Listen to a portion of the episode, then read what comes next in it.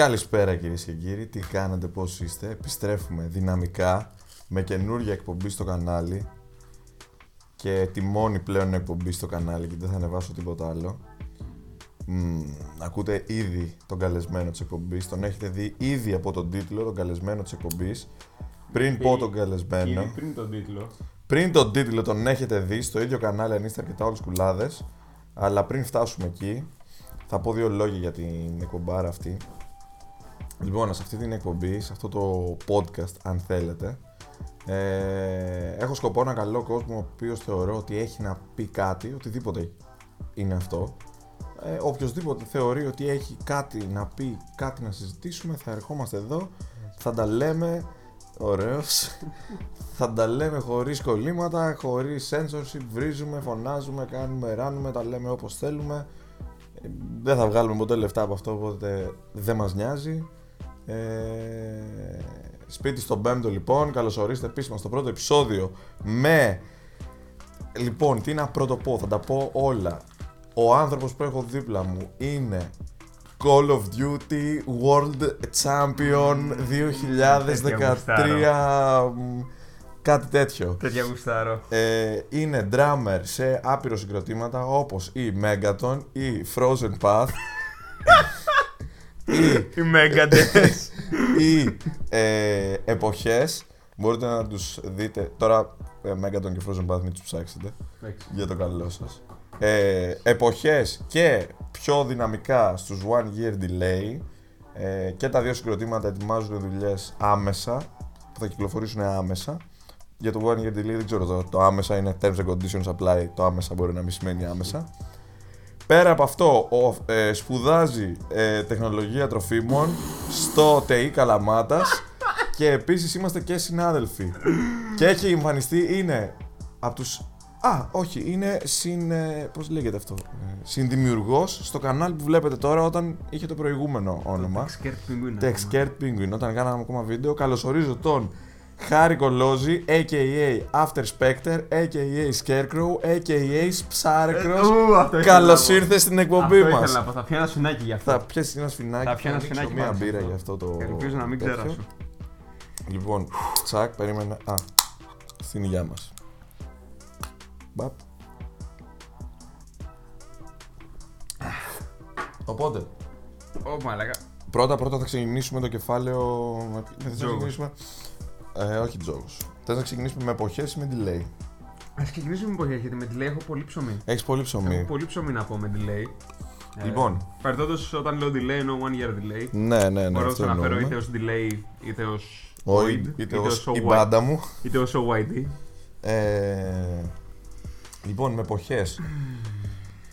Λοιπόν, οι εποχές, για όσους δεν ξέρουν, οι περισσότεροι δηλαδή, ε, είναι ένα συγκρότημα από εδώ, από την Καλαμάτα. Ε, κυρίως ασχολείστε με τι, με πιο mainstream, έτσι, pop, ελληνική μουσική. Είναι, είναι pop τελείως. Pop μουσική, θα το έλεγα. Ναι, οκ. θα- Pop με την ευρύτερη έννοια, όχι γιατί ξέρεις.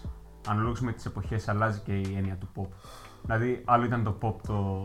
το Και 70 αναλόγως το με τις 80, εποχές. Και αναλόγως με τις εποχές. Θα μπορούσε να πει κανείς.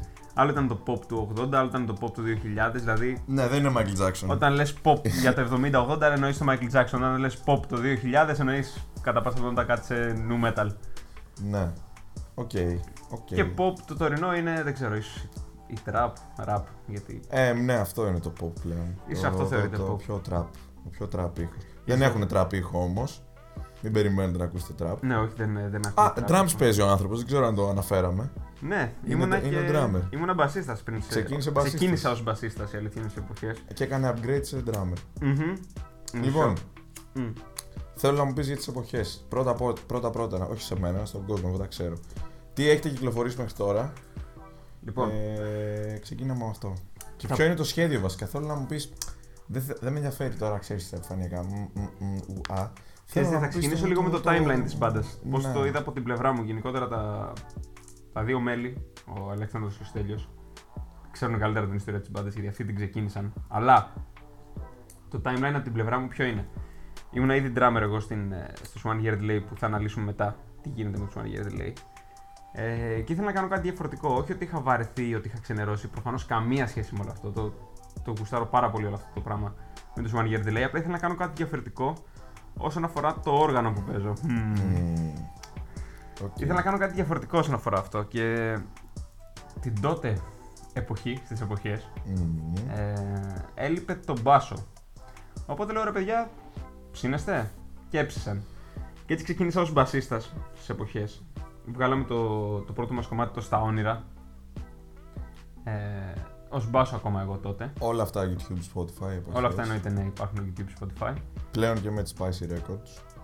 Θα έφτανε και εκεί πέρα. Και ύστερα από το Στα Όνειρα υπογράψαμε με την ε, Spicy Records. Spicy είχε κάποτε ε, Vegas, είχε τέτοια ονόματα.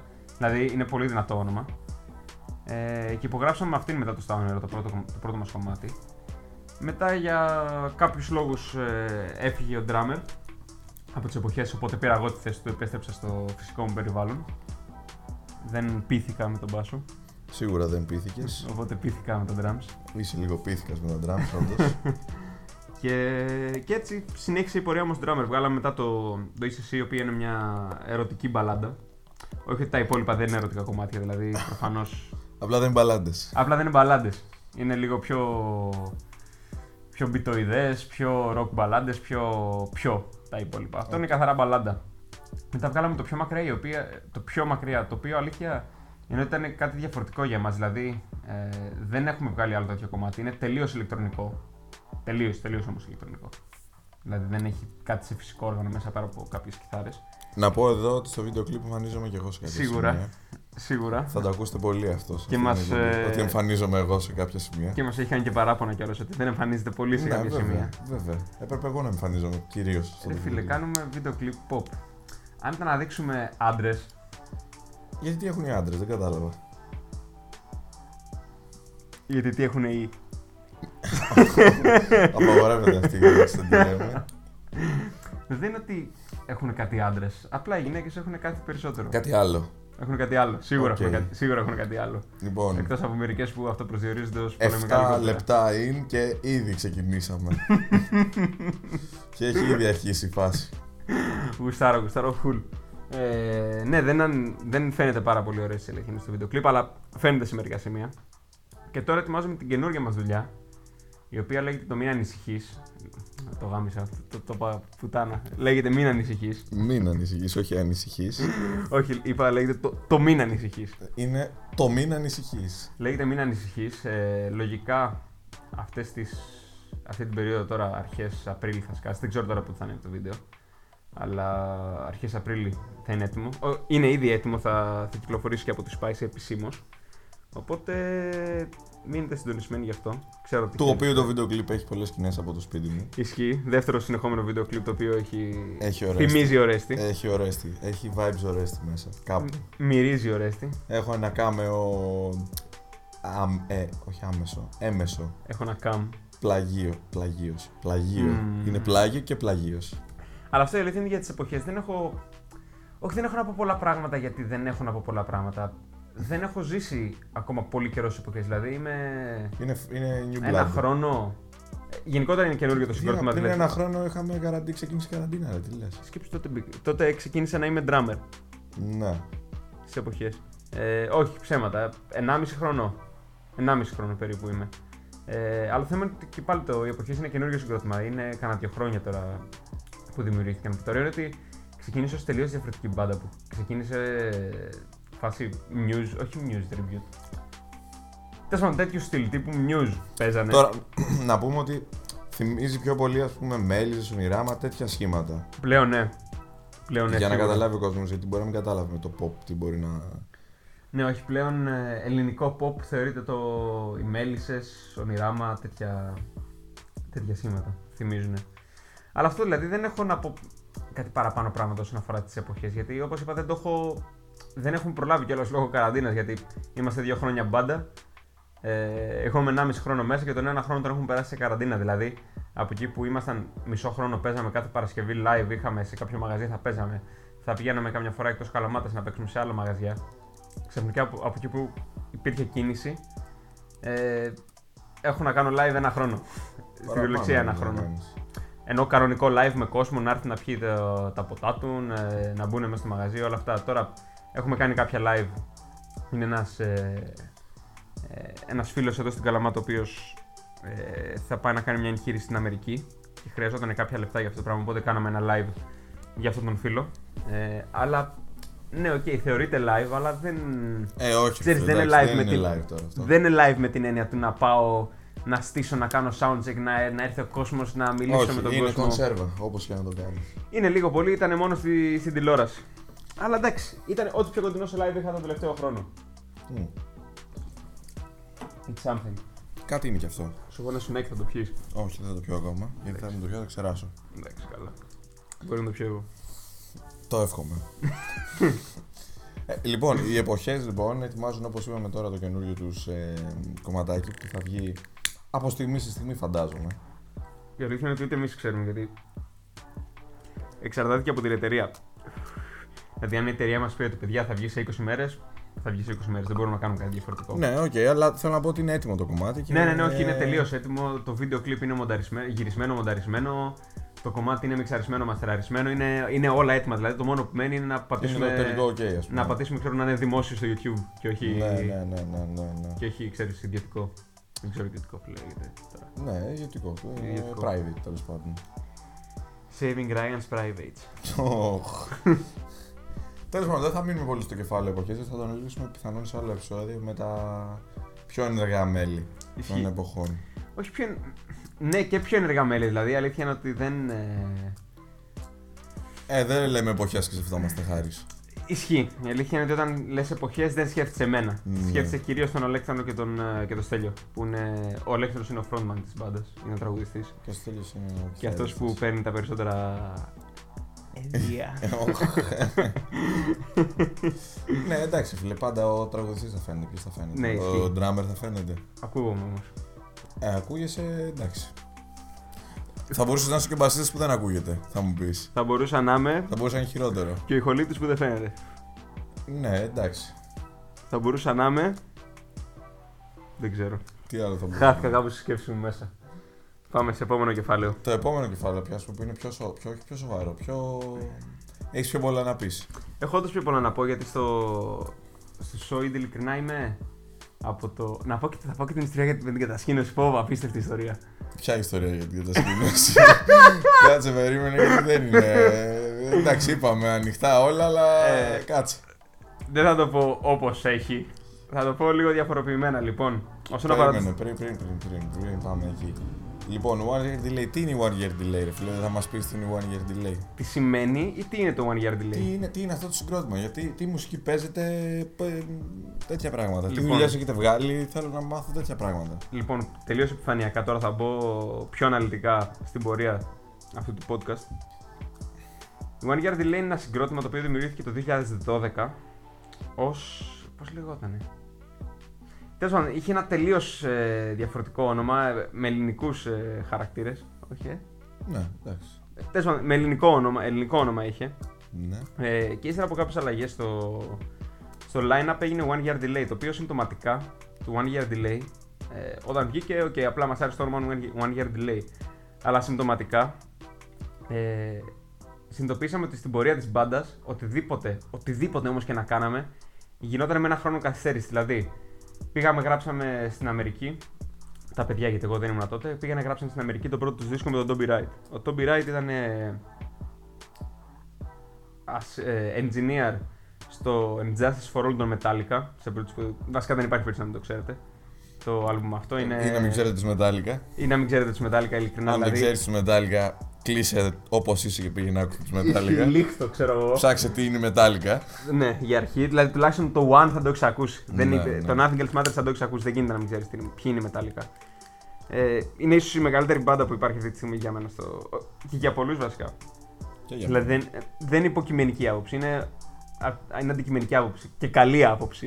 Ναι, φίλε. Σίγουρα είναι καλή ναι, άποψη. Φίλε. Ναι, φίλε. Ότι είναι από τις μεγαλύτερες μπάντες αυτή. Ε, ίσως η μεγαλύτερη μπάντα αυτή τη Το στιγμή. έχουμε στον πλανήτη. υπεραναλύσει το θέμα του Metallica οι δυο μας. Ισχύει. Αλλά ρε φίλε, πόσο μεγάλη μπάντα είναι αυτό το πράγμα. Ισχύει ό,τι και να κάνανε για, μαλάκα, για πέντε χρόνια. Δεν είχαν, όχι για πέντε χρόνια, για πέντε άλμπουμ συνεχόμενα. Δεν είχαν βγάλει κακό άλμπουμ. Κακό κομμάτι. Κακό κομμάτι. Δεν υπήρχε κακό κομμάτι, φίλε. Κακό να δεις. κομμάτι, δηλαδή είναι ακραίο να το καλοσχεφτεί αυτό για μια μπάντα. Ότι επί 5 δίσκους, 10 χρόνια δηλαδή, λίγο πολύ συνεχόμενα δεν είχαν βγάλει κακό κομμάτι. Ναι, Και όχι φοβερό. απλά δεν είχαν βγάλει κακό κομμάτι, οποιοδήποτε δίσκο και να βγάζανε, Classic, κατευθείαν. ήτανε, ήτανε classic και επηρεάζανε ε, ένα σωρό κόσμο. Ναι, ναι, φοβερό. Είναι φοβερό φίλε μετά. Βέβαια, εγώ να πω ότι ακόμα πιστεύω ότι δεν έχουν βγάλει κακό κομμάτι. Δεν το, το Λούλου δεν το βάζω μέσα. Εντάξει, το Λούλου είναι έκτρωμα, φίλε.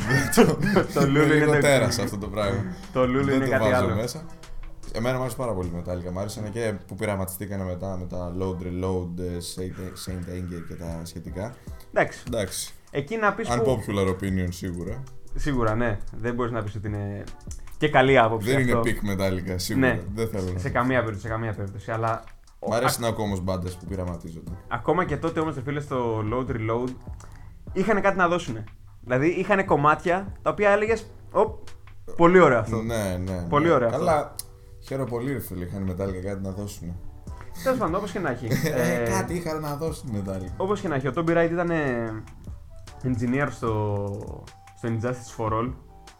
Το τέταρτο κατά σειρά, αν θυμάμαι καλά, δίσκο των Metallica το 88 ή 89 βγήκε. Τέλος πάντων, το 2014, αυτό που έλεγα βασικά για το, συμπτωματικά για το όνομα, ότι γράψαμε τότε το δίσκο, θα τον αναλύσω μετά τι έγινε, πώς έγινε όλο αυτό. Ε, η εταιρεία μας είπε, βρήκαμε εταιρεία και μας είπε ότι μετά από ένα χρόνο θα βγει αυτός ο δίσκος, οπότε ένα χρόνο περιμέναμε να βγει αυτός ο δίσκος. Μετά από ένα χρόνο έφυγε ο drummer που ήταν τότε στο συγκρότημα, ήρθα εγώ. Ε, μετά από ένα χρόνο κάναμε το πρώτο μας live. Μετά από ένα χρόνο από αυτό ε, γράψαμε το δεύτερο μας δίσκο. Οπότε συμπτωματικά ξέρεις γίνανε κάποια πράγματα Ναι, τα όλα οποία Θέλανε ένα χρόνο να γίνουν. θέλανε εν, όντως ένα χρόνο καθυστέρηση.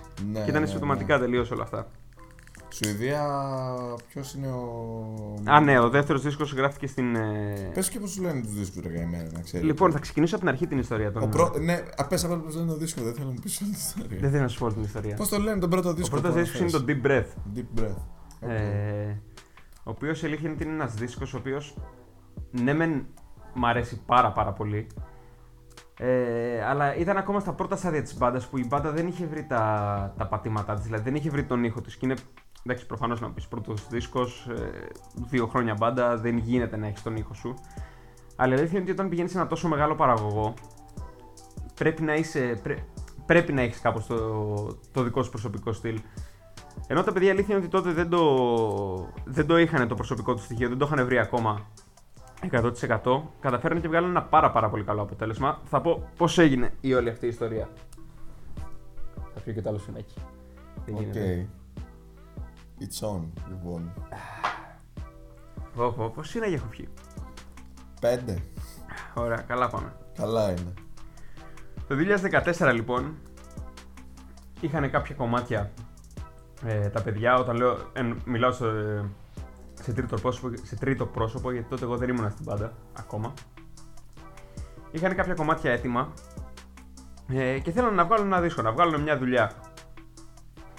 Και ξεκίνησε όλο αυτό σαν μια πάρα πάρα πολύ μεγάλη τρέλα, δηλαδή ε, ενώ ψάχνανε για παραγωγούς που ενδιαφερόντουσαν να βγάλουν ε, να ηχογραφήσουν και να μιξάρουν το υλικό τους ε, τους ήρθε μια τρελή ιδέα να στείλουν στον Toby Wright που η αλήθεια είναι ότι δεν το περιμένανε ότι θα, θα απαντήσει και ιδιαίτερα ο Toby Wright ενώ ότι από τη μία έχεις, είναι ο παραγωγός ο οποίος έχει κάνει ε, Prince, Madonna, έχει κάνει όλα, όλα τα ονόματα που, που έχουν υπάρξει σε αυτόν τον πλανήτη. Δεν περιμένεις να σου απαντήσει, ξέρω εγώ, σε μια μπάντα από, τη, από το Las Vegas. Ναι, Las Vegas. Α, α, από την Άνω. Money Peninsula. Ξεκάθαρα.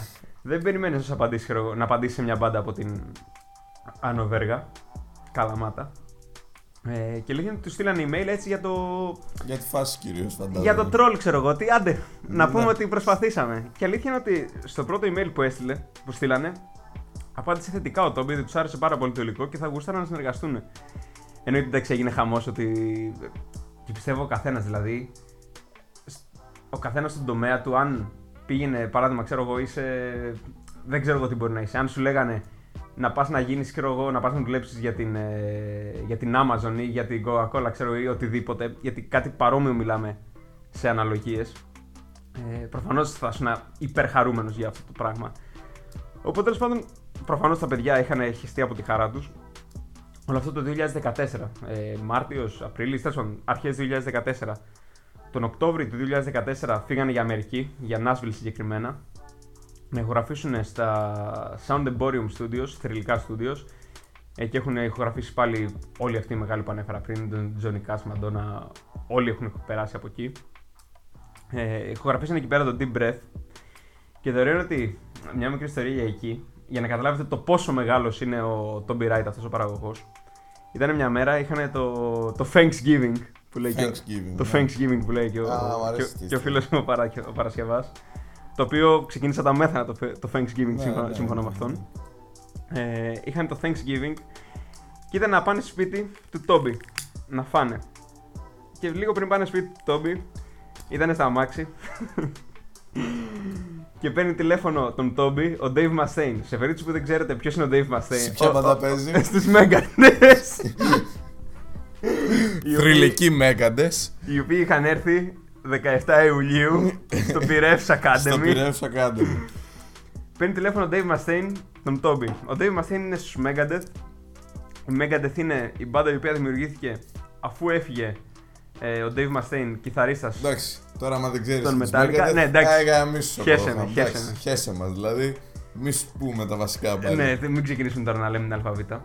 Ναι, Ε, δεν θα το πιάσουμε τον τροχό. Το πιάμε το πράγμα. Ήρθαμε. Τον, πήρε, τον παίρνει τηλέφωνο ο Dave Mustaine τον Toby και του λέει το και το, πού είσαι; Ε, άμα θες να περάσεις από το σπίτι μου για να, για να πιούμε κανένα μπύρα. Και, και του κάνει ο Toby ότι είμαι με μια μπάντα λέει από την, ε, από την Ελλάδα και δεν θα μπορέσω να έρθω. Οπότε ήμασταν πολύ κοντά στο να πάμε να πιούμε μπύρες, όχι εγώ, τα παιδιά τότε, να πάμε να πιούμε μπύρες με τον Dave Mustaine. Δεν έκατσε εν τέλει, εντάξει, προχωράμε. Ναι. Ήμασταν ακόμα στην Αμερική Ναι, τουλάχιστον. ναι, ναι. Ήταν ακόμα Nashville, ήταν μεγάλη φάση. Ε, είχαν πάει στο μεταξύ, πήραν μπύρες με τον. Ε, είχαν βγει κάποιες φορές με τον ε, πληκτράπο τους Λίναρτ Σκίναρτ. Άντε, ρε. Είχαν Δεν το πάει. ήξερα. Α, δεν το ξέρει αυτό; Όχι. Δεν στο είχα πει. Είχαν. Είχαν... Nashville γενικότερα να ξέρετε είναι η περιοχή που ειλικρινά όλη η μουσική, όλοι όμως έχουν μετακομίσει εκεί. Δηλαδή είναι τελείως μουσική. Δεν θα έλεγα πόλη, πολιτεία. Είναι. Όχι, δεν είναι πολιτεία, ρε μαλάκα. Το Nashville. Όχι, ρε μαλάκα, είναι πολιτεία. Α, όχι, το Tennessee. Ναι, είναι στο Ε, Tennessee. Μιμάρης. Ούτε- τε- Ναι, Μιμάρο, είναι το στο Tennessee Και το Tennessee πόλη είναι, ρε μαλάκα. Τέλος πάντων, όπως και να έχει, είναι, είναι μουσική τελείως περιοχή όπου όλοι οι μεγάλοι καλλιτέχνες. Α, όχι, είναι πολιτεία το Tennessee. Ναι. ναι. Βασικά Nashville Tennessee είναι. Nashville TN. Ναι, Συγκεκριμένα. ναι, ναι. Ε, Τέλος πάντων, οπότε δεν έκατσε η μπύρα με τον Dave Mustaine. Όπως και να έχει, επ- επέστρεψαν στην Ελλάδα με ένα, με ένα υλικό στα χέρια τους το οποίο ηχητικά ήταν όχι πολύ μπροστά με την, έννοια, ε, στε- με την παγκόσμια έννοια, με την έννοια ότι για Ελλάδα ήταν ένα πάρα πάρα πολύ καλό υλικό. Είναι πάνω από την Αλαμπάμα και κάτι το Κεντάκι. Το Αλαμπάμα. Tennessee, Σε περίπτωση Μμμ. που. Ναι, ναι, ναι. Είναι ε, νοτιοανατολικά. Τι- Γουστάρω πολύ Αλαμπάμα, εγώ να ξέρεις. Αλαμπάμα. Αλαμπάμα. Οκ. Γουστάρω φουλ Αλαμπάμα. Τέλος πάντων, επέστρεψαν στη- στην Ελλάδα και στα χέρια τους είχαν ένα υλικό το οποίο και συνθετικά και ηχητικά ήταν, ήτανε άρτιο. Δηλαδή, προφανώς δεν, ε, δεν, είχε ξανακουσ- δεν είχε ξαναγίνει κάτι τέτοιο στην, ε, στην Ελλάδα. Μια μπάντα από την Καλαμάτα να πάει στο, στην Αμερική, στο Nashville. Εν τέλει έγινε αυτό το 2018-19. Νομίζω οι 1000 Mods πήγανε στο, στο Detroit, αν θυμάμαι καλά. Τέλος πάντων, μετά από πολλά χρόνια έγινε δηλαδή και αυτό το βήμα από, από μια με- μεγάλη μπάντα στην Ελλάδα. Ναι, Ε, μεγάλη μπάντα. Η 1000 Mods εννοείται. ναι. Ναι, ναι. Ε, Όπως και να έχει, προχωράμε στο το 2015 βγαίνει ο δίσκος και η αλήθεια είναι ότι ύστερα από κάποιες ατυχίες δεν, ε, δεν έτυχε να, συνεργαστεί καλά, να συνεργαστούν καλά τα μέλη, όχι τα μέλη μεταξύ τους. Όπως και να έχει, όταν είσαι πολύ καιρό ε, σε, κάποιο, σε κάποιο συγκρότημα, λογικό είναι να υπάρξουν συγκρούσεις ε, διάφορες.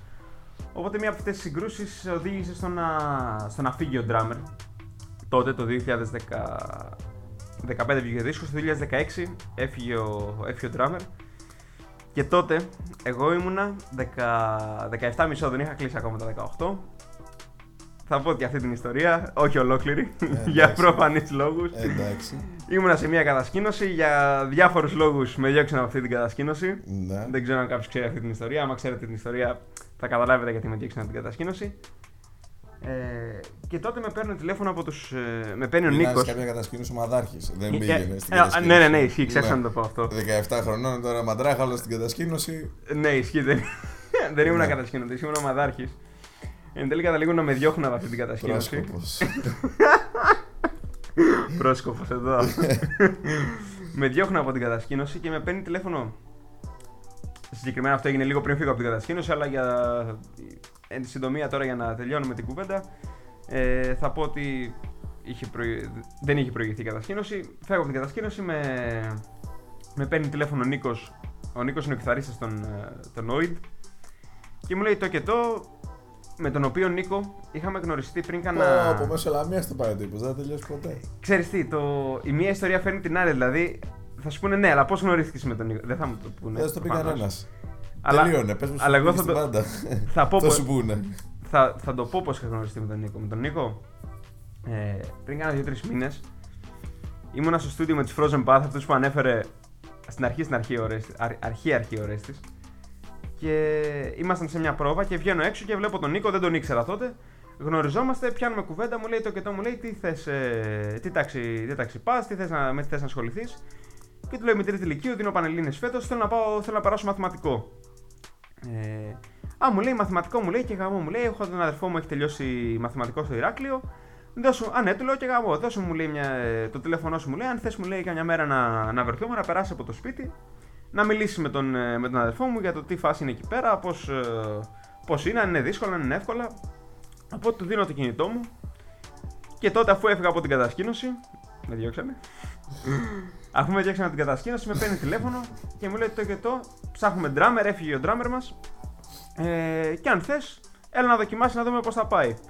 Εν τέλει πήγε πολύ καλά ε, και εγώ το γούσταρα πάρα πολύ. Η αλήθεια είναι ότι ήταν πολύ πιο ανεβασμένο το επίπεδο από ότι. Όχι, και από, όχι από ό,τι περίμενα. Από ότι ήμουνα στους, ε, με το παλιό μου συγκρότημα. Δηλαδή, όντως έπρεπε να κάτσω να διαβάσω, έπρεπε να κάτσω να ασχοληθώ πολύ περισσότερο από ό,τι ασχολούμουν με τα drums. Ε, και εν τέλει, αφού έκατσε όλο αυτό με το συγκρότημα, είχε ένα πάρα πολύ καλό βιογραφικό. Ε, έκατσα καλαμάτα. Δηλαδή, δεν, ε, δεν το σκέφτηκα και ιδιαίτερα το, το να κάτσω καλαμάτα. Να μην φύγω να πάω να, να σπουδάσω κάπου αλλού για να κάτσω καλαμάτα. Οπότε δήλωσα μια σχολή στην Καλαμάτα, έτσι για να λέω ότι είμαι κάπου σε κάποια σχολή. Και, και κάθισα με τους ε, One Year Delay. Το 2016 όλο αυτό. Το 2017 κάναμε τα, ξεκινήσαμε τα πρώτα μας live, που παίξαμε κιόλας και Ιταλία, η αλήθεια είναι. Ναι, ναι, ναι. ναι. Ε, που δεν το περίμενα τόσο νωρίς να βγούμε εξωτερικό. Και τέλη 2017, αρχές 2018, σκεφτόμαστε να γράψουμε το δεύτερο μας δίσκο, ο οποίος εν τέλει ονομάστηκε Indigo. Και ψάχναμε πάλι παραγωγούς. Μην μπει τόσο μέσα στην ιστορία, περίμενε. Θέλω να μιλήσω κι εγώ. Α, για πες, ναι. Να κάνουμε κουβέντα. Με, γιατί έχεις πάει, είσαι 20 λεπτά, μιλάς μόνος σου. Είναι αυτό το πράγμα που σα λέω για, τις, ε, για τους One Year Delay. Μπορώ να μιλάω για μέρες, ειλικρινά για μέρες. Ωραία, θέλω να μπούμε όμως πιο deep στο θέμα γιατί τώρα έχουμε, λέμε την επιφάνεια, κάναμε εκείνο, κάναμε τ' άλλο. Ωραία. Ωραία όλα αυτά. Άστο τον πρώτο δίσκο που δεν συμμετείχες, δεν τον είδες εκ των έσω όπως γίνεται, το είδες από περιγραφές άλλων πια. Εντάξει, ναι, και από Πώς βίντεο. δημιουργήθηκε. Ναι, δεν ήσουν εκεί όμως. Όχι, όχι, σίγουρα, Δεν σίγουρα. συμμετείχες στη δημιουργία. Σίγουρα, δυστυχώς δεν ήμουν Ωραία. εκεί. Ο δεύτερος δίσκος είναι ο, ο Indigo, Indigo, Indigo. αν δεν κάνω λάθος. Ε, έχει και ένα βίντεο κλιπ. Ένα δεν έχει μόνο. Ένα, ένα έχει βίντεο κλιπ. Ηχογραφημένος στη Σουηδία, Στο Αυτή τη Γκέτεμποργκ φορά. στο Γκέτεμποργκ συγκεκριμένα. στο Γκέτεμποργκ, από Μείναμε ποιον; Ευρώπη. Από το Φρέντρικ ε, Φρέντρικ Νόρτστρομ. Ο Φρέντρικ. Nordstrom. Ναι, έχει... είναι αυτά τα που έχει 10 σύμφωνα σειρά. ναι, ναι, ναι. ναι. Ε, ο Φρέντρικ, για όσοι δεν τον ξέρετε, που εντάξει, από παραγωγούς λογικό να μην, Λογικό ε, να μην τον να μην τους ξέρεις. γνωρίζετε, έχει κάνει όλα τα ευρωπαϊκά μεγάλα ονόματα. Έχει κάνει At the Gates, έχει κάνει In Flames, έχει κάνει Architects, Bring Me the Horizon, έχει κάνει όλα, όλα τα μεγάλα ευρωπαϊκά ονόματα. Πάλι μεγάλο όνομα δηλαδή. Τεράστιο, τεράστιο, τεράστιο όνομα. Ε, Εντάξει, δηλαδή, Δεν γίνεται τώρα, άμα ξεκίνησες με τον ε, Men Η- στη- ε, στον Nashville να πέσεις τόσο χαμηλά, δεν μπορείς να το κάνεις στην η, αλη- Καλαμάτα. η αλήθεια είναι ναι, ότι ε, δεν έχει να κάνει να το, να το κάνεις στην Καλαμάτα. Έχει να κάνει ότι αφού ξεκίνησες έτσι, δεν είναι μόνο Ναι, αυτός ο πάρ' το λόγος. έτσι. Θα, ανα- θα το αναλύσω πιο μετά για ποιο λόγο επιλέγ- επιλέγουμε να κάνουμε τόσο μεγάλες παραγωγές. Ε, ξέρεις, αν κάνεις μια τόσο μεγάλη παραγωγή, η επόμενη δεν γίνεται να ακούγεται σαν ε, black metal ε, album το 1990. Ναι, δεν που όλοι ξέρουμε πώς ακούγεται το black metal album. Εδώ και τώρα ακούγονται έτσι. Ωραία, Indigo λοιπόν. Αυτό τον έχεις από την αρχή μέχρι το τέλος. Αυτόν τον έζησα full. Τον έζησες full. Τι θέλανε να πούνε οι One Year Delay με αυτό το δίσκο; Ο κάθε καλλιτέχνης με κάθε του δίσκο, κάθε του δουλειά, κάτι θέλει να σου πει, κάτι θέλει να περάσει, κάτι τον προβληματίζει. Ποιες ήταν οι συνθήκες ε, που οδήγησαν στη δημιουργία του δίσκου αυτού; Mm. Η αλήθεια είναι ότι δεν. Ε... Θέλω να μάθω, δηλαδή θέλω να ακούσω και το καλλιτεχνικό όραμα αυτής της μπάντας. Το καλλιτεχνικό όραμα. Το καλλιτεχνικό όραμα. Με Αν δεν ξέρεις τον υπολείπων, πες τουλάχιστον παιδί το δικό σου. Ξέρεις τι έχει να κάνει με κάποιες ανησυχίες, ε, είτε πολιτικές, είτε κοινωνικές, είτε οτιδήποτε, που έχει να κάνει με το συγκρότημα ε, αυτού του δίσκου. Και όντως ασχολήθηκε με αυτά τα θέματα. Δηλαδή υπάρχουν κομμάτια τα οποία κράζουν full ε, ως ε, πολιτικούς ε, όλα αυτά τα πράγματα. Άρα είναι κοινωνικού ενδιαφέροντος. Σί, σίγουρα, κυρίως. σίγουρα. Δεν μπορείς να πεις ότι είναι concept δίσκος σε καμία περίπτωση. Όχι, αλλά έχει και η στίχη του, ας πούμε, ναι. η... τέτοια έχει να κάνει με το κοινωνικό πλαίσιο. Ναι, υπάρχουν σίγουρα και κομμάτια μέσα στο δίσκο τα οποία έχουν πιο αφηρημένες έννοιες, αλλά η αλήθεια είναι ότι στη, ξέρεις, στη τέχνη ο καθένας ε, μπορεί να. Όχι, πώς να το πω μπορεί να κάτι το οποίο διαβάζει ή κάτι το οποίο ακούει, μπορεί στα αυτιά του και στο μυαλό του να πει ότι ξέρεις τι, α, okay, ναι, μπορεί εδώ πέρα να μιλάνε για πολιτικά, αλλά εγώ μπορώ να, να, σχε, να συσχετιστώ με αυτό το θέμα σε, όσον αφορά κάποιο άλλο θέμα. Σε ενοχλεί αυτό καθόλου. Όχι. Το ότι κάθε ακροατής, ας πούμε, μπορεί να πάρει και να σου. Πώς το λένε, να σου παραποιήσει ας πούμε, αυτό που είπες, έτσι ώστε να πει στο τέλος Α, ναι, πόσο εγώ. Ε. Χωρίς να. Δηλαδή, το, δεν τον ενδιαφέρει τον ακροατή να ακούσει αυτό που έχεις να πεις εσύ, αλλά τον ενδιαφέρει να ταυτιστεί με αυτό που είπες εσύ. Έστω και αν αυτό σημαίνει ότι πρέπει να αλλάξει εντελώς αυτό που είπες στα λεγόμενά σου. Mm, όχι, δεν θα με ενοχλήσει. Όντως, ο καθένας ε, όσον αφορά την τέχνη, ο καθένας βγάζει τους προβληματισμούς του. Δηλαδή, τι εννοώ; Ότι αν εγώ να ακούσω ένα συγκεκριμένο στίχο ο οποίος μιλάει για, για κοινωνικά φαινόμενα και εγώ πάνω σε αυτό το στίχο πω ότι α, μιλάει για την πρώην μου ή α, μιλάει για την ε, οικογένειά μου ή α, μιλάει για το οτιδήποτε, δεν μπορεί να μου πει ο καλλιτέχνης ότι ξέρεις τι, μάλλον μου κάνεις λάθος, δεν μιλάω γι' αυτό. Αυτή είναι η τέχνη. Ο καθένας μπορεί να, να συσχετίσει αυτό που διαβάζει ή αυτό που ακούει με κάτι δικό του. Οπότε ναι, σίγουρα δεν θα το. Πιστεύεις όμως ότι υπάρχει αυτή η τάση ναι. από τον κόσμο; Ναι, προφανώς γιατί ο καθένας έχει ζήσει τα δικά του πράγματα. Δεν μπορεί να. Ναι, εντάξει, μπορείς να το δεις από μια ουδέτερη μεριά. Να δεις, ακούσει ένα τραγούδι και να πεις. Κάτι θέλει να μου πει αυτός ο άνθρωπος τώρα εδώ. Δεν μπορεί να λέει. Αν, ε, αν διαβάσεις, ξέρω, αν ακούσει Rage Against the Machine, παράδειγμα, και διαβάσεις ένα στίχο, δεν ξέρω, τελείως τυχαίος. Η πολιτική είναι για τον Μπούτσο και εσύ πεις, Α, η πρώην μου ήταν πολύ ωραία. σε πολιτικές επιστήμες. Ε, ναι, ναι, ναι. Είναι για τον Μπούτσο. Ρε φίλε, είσαι για τον Μπούτσο. Ναι. Είσαι για τον Μπούτσο. Δεν γίνεται να. Πολύ μεγάλο, πολύ μεγάλο gap, πολύ μεγάλο κενό μεταξύ αυτό που εννοεί ο καλλιτέχνης ναι. με το έτσι όπως το μεταφράζεις εσύ. Δεν ξέρω, εμένα μου φαίνεται ότι υπάρχει πάντως τώρα τελευταία αυτή η τάση. Όχι τώρα, δεν ξέρω, μπορεί να ήταν και παλιότερα. Εγώ τώρα τελευταία το έχω παρατηρήσει γιατί τώρα τελευταία έχω το μυαλό για να το παρατηρήσω.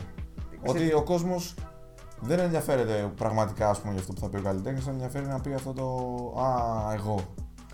Λέει για μένα αυτό το κομμάτι. Με ποια έννοια όμως το εννοείς, με την έννοια των στίχων ή με την έννοια της μουσικής; Καλά, γιατί με την έννοια της μουσικής, ρε φίλε, είναι πιο. Δεν μπορεί να.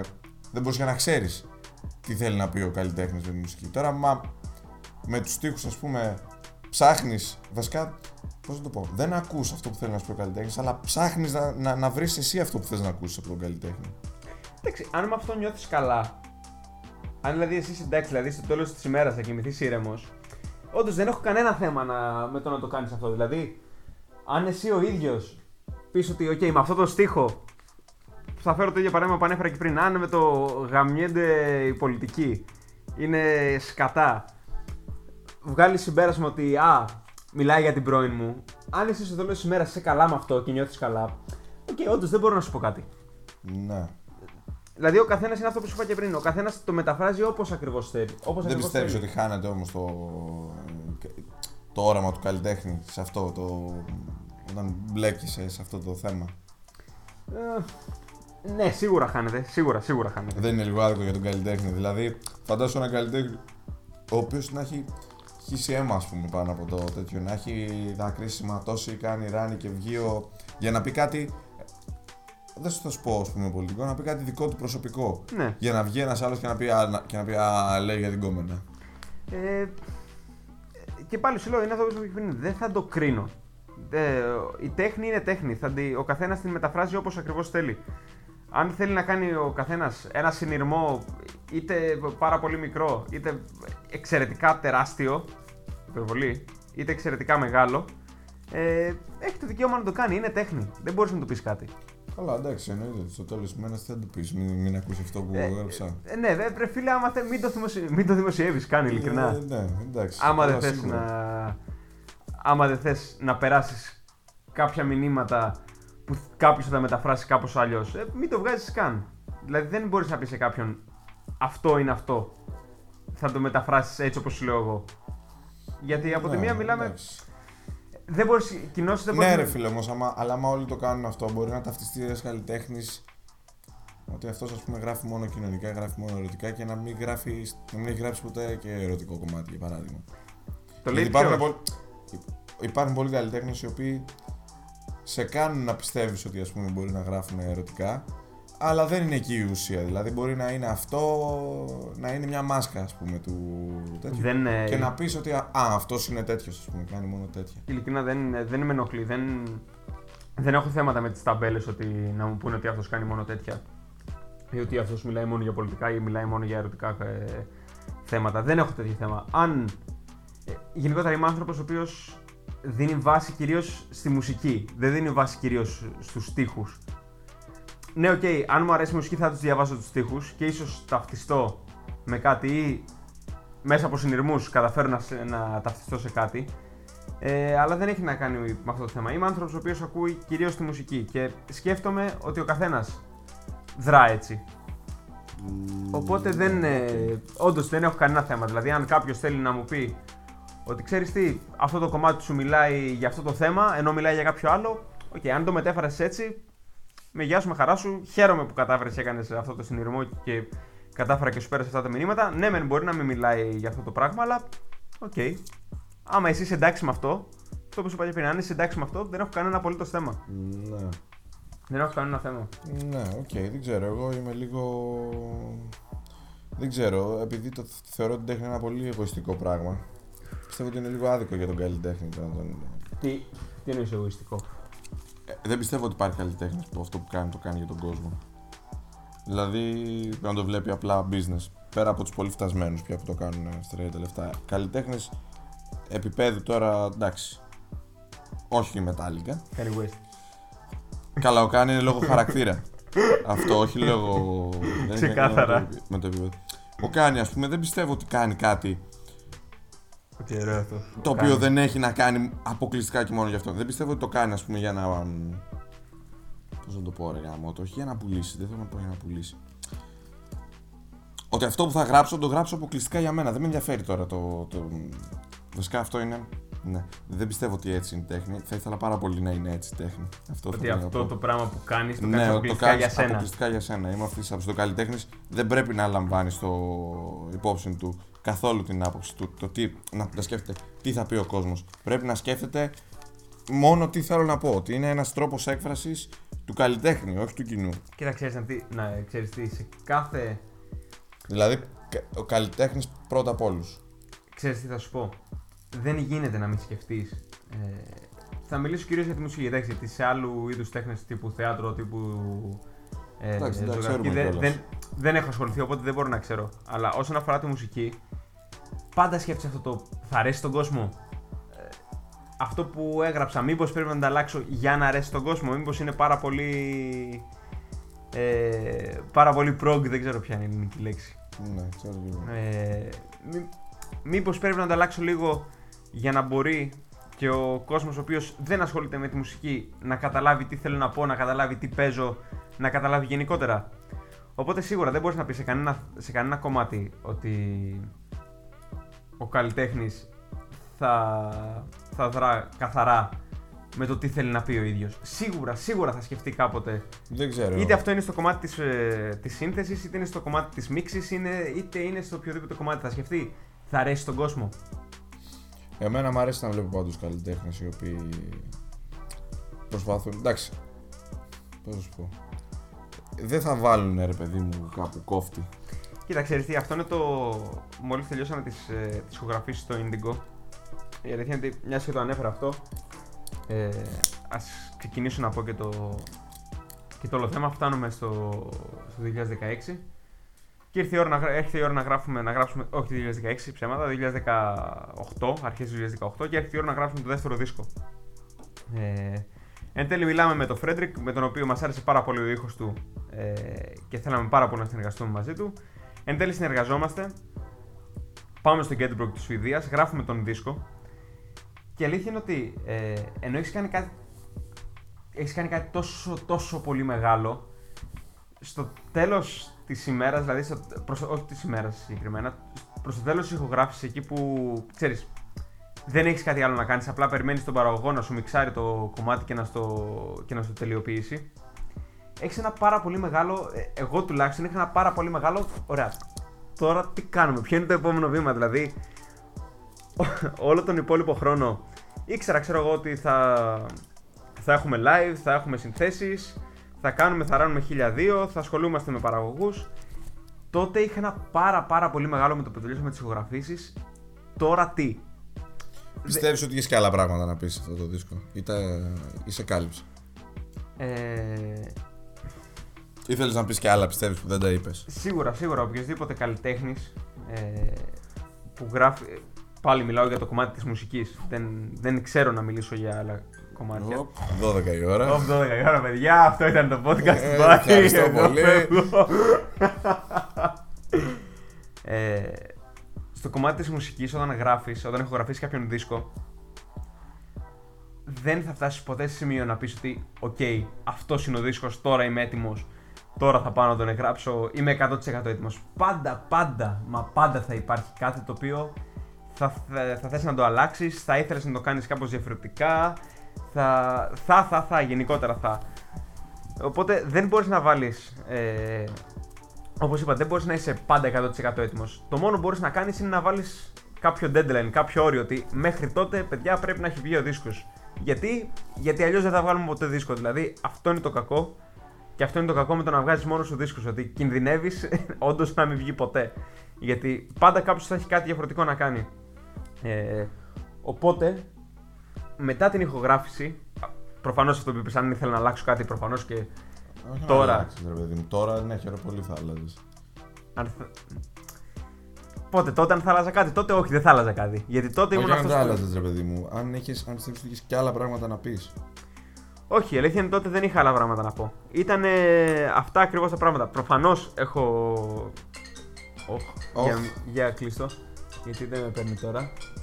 Α, δεν Οπ, είναι ο Νίκος, ο κιθαρίστας. Ναι. Εντάξει, θα το μιλήσουμε μετά. Θα τον πάρουμε μετά. Εδώ βαράνε τηλέφωνα, αν κάτω, όλα δεν κόβουμε τίποτα. Ναι, όντως. Θες να του μιλήσεις κιόλας όταν βάλουμε για νυχτή ακρόαση; Όχι, άστο, δεν το πάρω μετά. Ε, ε, Όντως τότε το, ο εαυτός μου του 2018 δεν είχε κάτι άλλο να πει.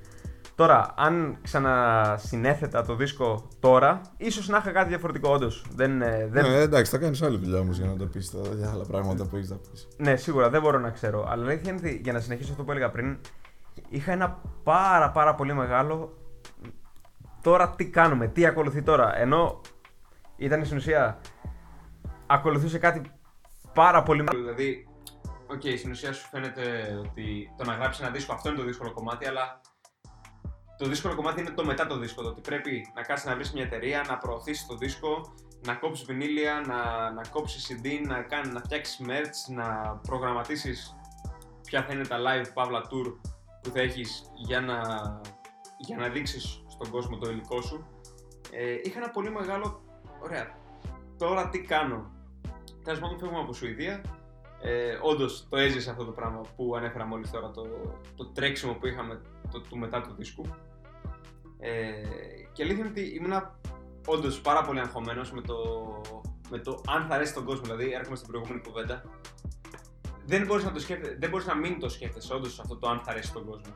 Είναι κάτι πάρα πάρα πολύ μεγάλο γιατί μέχρι τότε ναι, μεν σκέφτε, ναι σκέφτεσαι μόνο τον εαυτό σου ότι Οκ, πολύ ωραίο σημείο αυτό, πολύ ωραίο κομμάτι αυτό. Θέλω να έτσι να είναι ο ήχος μου. Και αφού το καταφέρεις. Ε, στο τέλος σκέφτεσαι, εκεί σε πιάνει το άγχος. Ναι, αλλά θέλω να σου πω ότι δεν γίνεται να μην σκεφτείς το αν θα αρέσει τον κόσμο. Γιατί είναι όντως το τελευταίο πράγμα που σου μένει. Δηλαδή, αν θεωρητικά τα έχει λύσει όλα στα υπόλοιπα προβλήματα, mm. είναι το τελευταίο, το τελευταίο στην κυριολεξία πράγμα που σου μένει. Δηλαδή, πες ότι έχεις ηχογραφήσει, έχεις μιξάρει, έχεις μαστεράρει, έχεις κόψει βινίλια, έχεις κανονίσει τα tour σου, έχεις βρει εταιρεία, έχεις κανονίσει τα πάντα. Μένεις, ε, έχεις ένα μήνα, ξέρω εγώ, για να βγει ο δίσκος. Και που, στην κυριολεξία αυτόν τον ένα μήνα δεν έχεις τίποτα να κάνεις. Και το μόνο πράγμα που σκέφτεσαι είναι τι θα γίνει μόλις βγει ο δίσκο, θα αρέσει στον κόσμο, τι θα πούνε; Ναι. Θα πούνε είναι σκατά ο ήχος, θα πούνε είναι καλά ο ήχος, θα πούνε είναι καλά οι συνθέσεις, είναι σκατά οι συνθέσεις. Δεν ξέρεις. Ενώ το ακούς εσύ ο ίδιος ότι αυτό το οποίο το έχεις γράψει είναι πολύ καλό, τουλάχιστον για τα αυτιά σου. Ε, εδώ βέβαια μπλέκεται και το ερώτημα του είναι καλό επειδή όντως είναι καλό ή επειδή το έχεις συνηθίσει. Αυτό είναι βέβαια είναι άλλη κουβέντα. Ε, ενώ το ξέρεις εσύ ο ίδιος ότι αυτό που ακούς είναι πάρα πολύ καλό, ε, δεν μπορείς να μην αναρωτιέσαι για το αν θα αρέσει τον κόσμο. Σε Ωραία. καμία περίπτωση δεν μπορείς να μην αναρωτιέσαι. Να πιαστώ τώρα από κάτι που είπες. Mm-hmm. Να μπούμε πιο βαθιά σε θέματα τέχνης. Λέμε όλοι για τους delay. Okay. Το έχουμε μονοπόλιο. Λοιπόν, υπάρχει αντικειμενικότητα στην τέχνη. Να πεις ότι αυτό αντικειμενικά είναι πάρα πολύ καλό. Mm, ναι, σίγουρα σε οποιοδήποτε κομμάτι. Πέρα δηλαδή από το τεχνικό κομμάτι που μπορείς να πει ότι okay, αυτός τεχνικά είναι σωστός. Ότι το έπαιξε καλά αυτό το πράγμα. Το έπαιξε καλά, είχε ωραία παραγωγή, είχε ωραία μίξη. Πέρα από αυτό, ρε παιδί μου. Mm. Μπορείς να πεις ότι αυτό είναι ποιοτικό, ας πούμε. Για να μην πω καλό. Ναι. Γιατί κάτι μπορεί να είναι πολύ καλό, αλλά να μην είναι καθόλου ποιοτικό. Ξέρεις τι, για τον καθένα είναι διαφορετικό το τι είναι καλό. Π.χ. για μένα καλό μπορεί να είναι. Μπορεί να θεωρώ καλό κάτι το οποίο είναι βαρύ, το οποίο είναι σκληρός ήχος, ε, σατανάδες, ε, γεια όλοι εκεί μέσα τα πάντα. Για κάποιον άλλον μπορεί να είναι το οποίο είναι κάτι διαφορετικό. Είτε το διαφορετικό σημαίνει κάτι το οποίο δεν έχω ακούσει ποτέ ξανά στη ζωή μου, είτε σημαίνει ότι έχω συνδυάσει metal μαζί με παραδοσιακό, μαζί με jazz, μαζί με Ναι, ρε παιδί μου, το, για το ποιοτικό όμως λέω το θέμα. Να πεις ότι αυτή, αυτό είναι πολύ ποιοτική μουσική για παράδειγμα. Σε κάθε, σε κάθε, σε κάθε είδος τέχνης υπάρχουν αντικειμενικά κριτήρια τα οποία μπορείς να κρίνεις αν ένα κομμάτι είναι καλό ή αν ένα κομμάτι είναι κακό. Εγώ δεν το πιστεύω καθόλου. Ναι, σίγουρα γιατί η τέχνη είναι κάτι το οποίο είναι υποκειμενικό. Δηλαδή έχει να κάνει ξεκάθαρα με το τι έχει να πει ο καλλιτέχνης. Αλλά σε οποιοδήποτε, σε οποιοδήποτε στην κυριολεξία πράγμα υπάρχει, μπορείς να πεις ότι αυτό αντικειμενικά είναι καλό ή αυτό αντικειμενικά είναι κακό. Ε, π.χ. Τι να σου πω, πώς το είναι, Εγώ θα το έλεγα τεχνικά, ρε παιδί μου.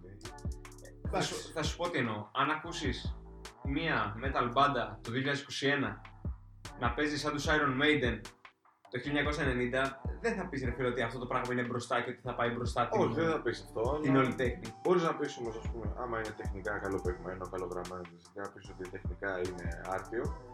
Αλλά δεν μπορείς να πεις ότι δεν, δεν μπορείς να πεις κιόλας ότι επειδή δεν θα πάει μπροστά και επειδή είναι παλιακό, ας πούμε, δεν είναι ποιοτικό. Ναι, αλλά μπορεί δεν... να είναι πολύ ποιοτική μουσική. Ναι, αλλά ξέρεις, Λέω. Ή μπορεί να μην είναι ποιοτική μουσική. Ή μπορεί να μην υπάρχει ποιότητα ή όχι. Ε, εγώ αυτό που λέω είναι ότι κάθε καλλιτέχνης, ό,τι και να κάνει, κάτι έχει στο μυαλό του, κάτι θέλει να πει με αυτό το πράγμα. Σίγουρα, σίγουρα και αυτό το έχει και πάρα δηλαδή, πολύ. Δηλαδή δεν πιστεύω ότι πρέπει να κόψουμε φυσικά. Αυτή την άποψη έχει πάρα πολύ ο σκηνοθέτης που έχουμε στα, στα βίντεο κλειπ. Έχουμε έναν συγκεκριμένο ο οποίος είναι στα βίντεο κλειπ. Ε, την έχει αυτή την άποψη ότι οτιδήποτε κάνεις πρέπει να, να οδηγεί σε κάτι, να, να σημαίνει κάτι.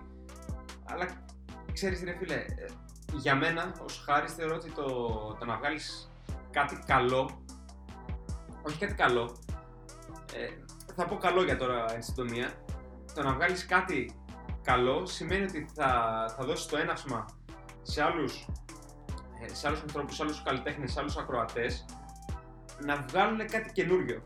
Παράδειγμα, πώς κάνανε τους η Metallica. η Metallica το 1980, πώς κάνανε η Slipknot το 2000, πώς κάνανε γενικότερα, πώς έκανε ο Michael Jackson το, το, το 70, δεν ξέρω εγώ. Βγάλανε κάτι διαφορετικό. Αυτό δεν έχει να κάνει με το αν είναι καλό ή κακό. Δώσαν όμως το έναυσμα σε άλλους καλλιτέχνες να προχωρήσουν αυτό το πράγμα και να το κάνουν όντως καλό. Δηλαδή δεν μπορείς να πεις. Ε, ναι, μεν οτιδήποτε βγαίνει καινούριο, τελείως καινούριο, πες ότι βγαίνει κάποιο καινούριο είδος, σίγουρα το πρώτο συγκρότημα που θα βγει να το παίξει αυτό το πράγμα δεν θα είναι, δεν θα είναι full καλό κατά. Θα είναι το pick. Δεν θα είναι το pick του είδους. Σίγουρα, σίγουρα δεν θα είναι. Αλλά για μένα είναι αυτό που σου είπα ότι καλό θεωρώ αυτό το οποίο θα δώσει ε, την έμπνευση, το έναυσμα, το έναυσμα σε άλλους καλλιτέχνες να, πάρουν, πόρτες, λοιπόν. ναι, να πάρουν αυτό το κάτι και να το κάνουν κάτι καλύτερο. Και προφανώς όπως κάθε, κάθε είδος, αυτό θα φτάσει σε ένα σημείο που θα φτάσει στο peak του και σιγά σιγά θα αρχίσει να πέφτει. Μέχρι να φτάσει σε ένα σημείο κάποιος άλλος καλλιτέχνης να πάρει κάποια στοιχεία από αυτό το είδος, να πάρει κάποια άλλα στοιχεία από ένα άλλο είδος, από ένα άλλο είδος και πάει λέγοντας και να βγάλει κάτι δικό του, κάτι διαφορετικό. Κάτι το οποίο θα δώσει πάλι το έναυσμα σε άλλους καλλιτέχνες να βγάλουν κάτι πάλι διαφορετικό. Ναι. OK. Okay. Εγώ είμαι άλλης άποψης βέβαια. Ότι... Αλλά εντάξει. Ότι... Γενικά, εγώ πιστεύω το καλλιτέχνη πρέπει να κλείνει εντελώς τα αυτιά του στο τι, στο τι κυκλοφορεί, τι, οτιδήποτε. Πρέπει να κάθεται πάνω από το. Τέλος πάντων, αυτό που έχει διαλέξει, να, αυτό το μέσο που έχει διαλέξει, είτε είναι η μουσική είτε είναι οτιδήποτε άλλο, και να, να δει τι θα του βγει, ρε παιδί μου. Πώς θα του βγει, σε τι ήχο θα του βγει, σε τι στίχους θα του βγει, σε τι οτιδήποτε. Ξέρετε όμως, ρισκάρεις το. Εντάξει, προφανώς το όνειρο του κάθε καλλιτέχνη, είτε είναι ζωγράφος είτε είναι. Είναι να κάνει το κουστάρι και να πληρώνεται. Ε, όχι, ναι και αυτό. αυτό είναι. Yes, what actually know. Ναι και αυτό, αλλά το όνειρο του κάθε καλλιτέχνη, είτε είναι ζωγράφος, είτε είναι ηθοποιός, είτε είναι μουσικός, είτε είναι οτιδήποτε, ε, είναι να γίνει γνωστός, να φτάσει σημείο να ζει από αυτό. Όχι με την έννοια του να βγάζει, να βγάζει λεφτά από αυτό. Δηλαδή, δεν σου λέω ότι ο στόχος είναι να βγάλω λεφτά γιατί από ένα σημείο, γιατί αν το σκέφτεσαι έτσι, γίνεσαι sell-out τελείως. Ναι. Δηλαδή, δεν, ναι, δεν ναι. σκέφτεσαι ότι θέλω να βγάλω λεφτά από αυτό. Αλλά ο στόχος του κάθε καλλιτέχνη είναι να κάνει αυτό το πράγμα και να μπορεί να ζει από αυτό.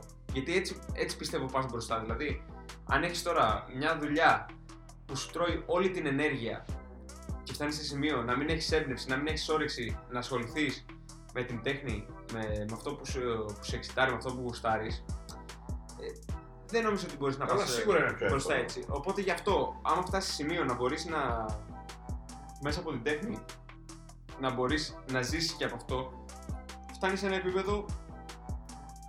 Ε, χάθηκα τώρα μέσα σε όλα αυτά που θέλω να πω. Φτάνει σε ένα επίπεδο ε, που σκέφτεσαι, ρε φίλε, ότι ναι, έτσι με αυτόν τον τρόπο που πηγαίνω μέχρι τώρα δεν πάει, πρέπει να ακολουθήσω κάτι διαφορετικό, κάτι πιο pop, με την ευρύτερη έννοια, με την έννοια του πιο popular.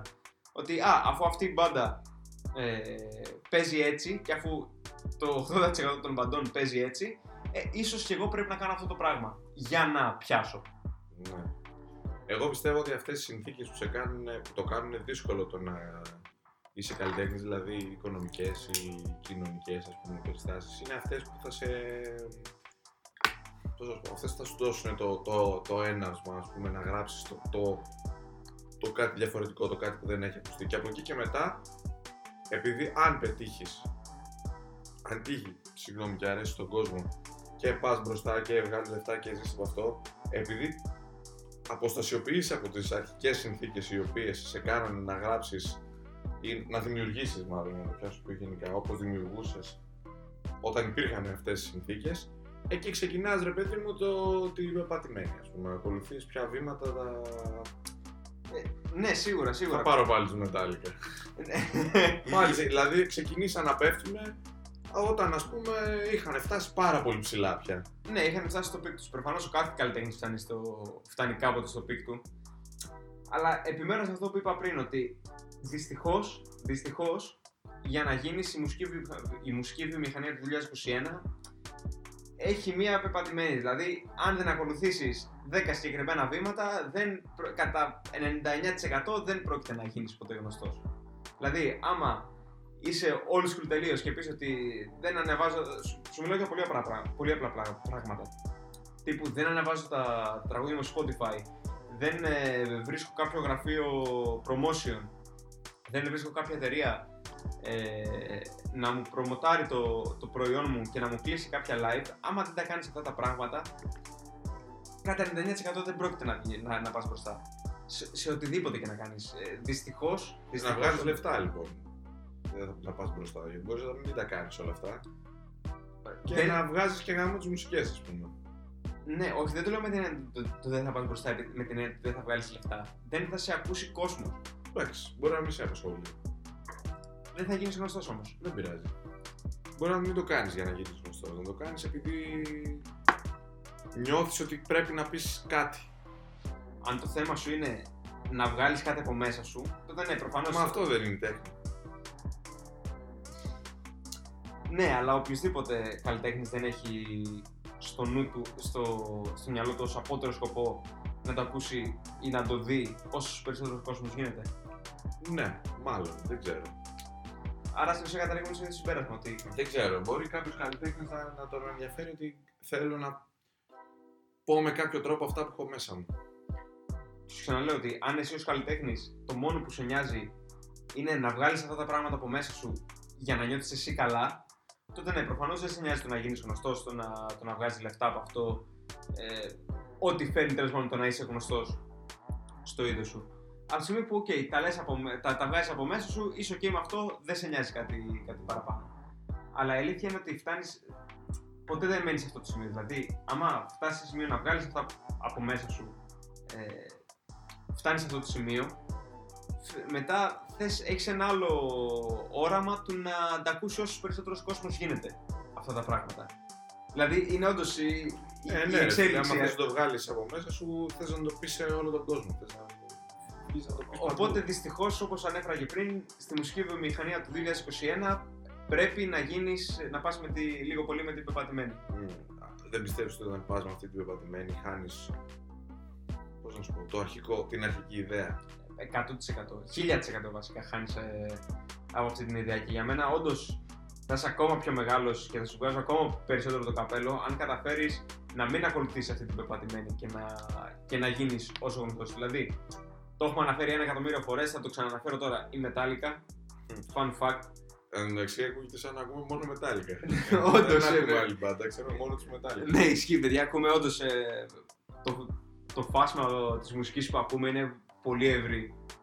Ε, απλά μιλάμε για τους Metallica γιατί όντως είναι τεράστιο συγκρότημα. Fun fact, η Metallica όταν ξεκινήσανε ήταν από τα μεγαλύτερα και όντως το, γράφανε, το γράφανε σε περιοδικά αυτό. Η μεγαλύτερη underground, δηλαδή όντως θεωρούνται underground μπάντα η Metallica. η μπάντα που έπαιξε σε Να σκέφτεσαι 1,5 ότι κάποιος τύπος κάποτε είχε πει Μαλάκα, άκου αυτό δεν το έχεις ακούσει ποτέ. Ποτέ στη Και ζωή του σου. βάλε μετάλλικα. Και το έπαιζε ιστορία ότι εγώ καλά, εγώ ακούω μετάλλικα. Ναι. Τι μου λέτε, ρε Λάκη. Αυτοί και άλλοι ένα δισεκατομμύριο άνθρωποι. Αλλά θέλω να πω ότι όντως ναι, μεν μπορείς να γίνεις ε, underground, γνωστός και να είσαι underground, αλλά όντως το 2020 είναι πάρα, πάρα πολύ δύσκολο. Δηλαδή το 1980 τουλάχιστον υπήρχαν Εγώ πράγματα. πιστεύω το 80 ήταν πιο δύσκολο να γίνεις. Ήταν πιο δύσκολο με την έννοια ότι δεν, υπήρχε, δεν μπορούσες να δικτυωθείς τόσο πολύ. Δηλαδή δεν υπήρχε ίντερνετ, δεν υπήρχε γενικότερα η όλη αυτή η επικοινωνία που υπάρχει τώρα. Δηλαδή τώρα το πιο απλό που μπορείς να κάνεις είναι να βάζεις ένα βίντεο στο YouTube και να το κάνεις share στο προφίλ σου στο Facebook. Αυτομάτως όσους φίλους έχεις θα το δουν. Θα το δουν, Θα ναι. το δουν. Μπορεί να μην πατήσουν να το ακούσουν, αλλά θα το δουν τουλάχιστον. Ναι, ναι, ναι. Τότε όντως περιμένανε, ξέρω εγώ, να βγάλει ένα δίσκο κάποιο συγκρότημα για να πάνε στο δισκάδικο οι, οι, οποιοι- οι οποιοδήποτε άνθρωποι για να πάνε να πάρουν το συγκεκριμένο δίσκο. Δηλαδή, Ναι. όντως μόνο έτσι μπορούσες Έτσι, να ε, ακούσεις. Μάθανε καινούργια μουσική. μέσω κάποιου ξαδερφού σου που είχε Ή το αγοράσει. ραδιόφωνο τώρα, αλλά.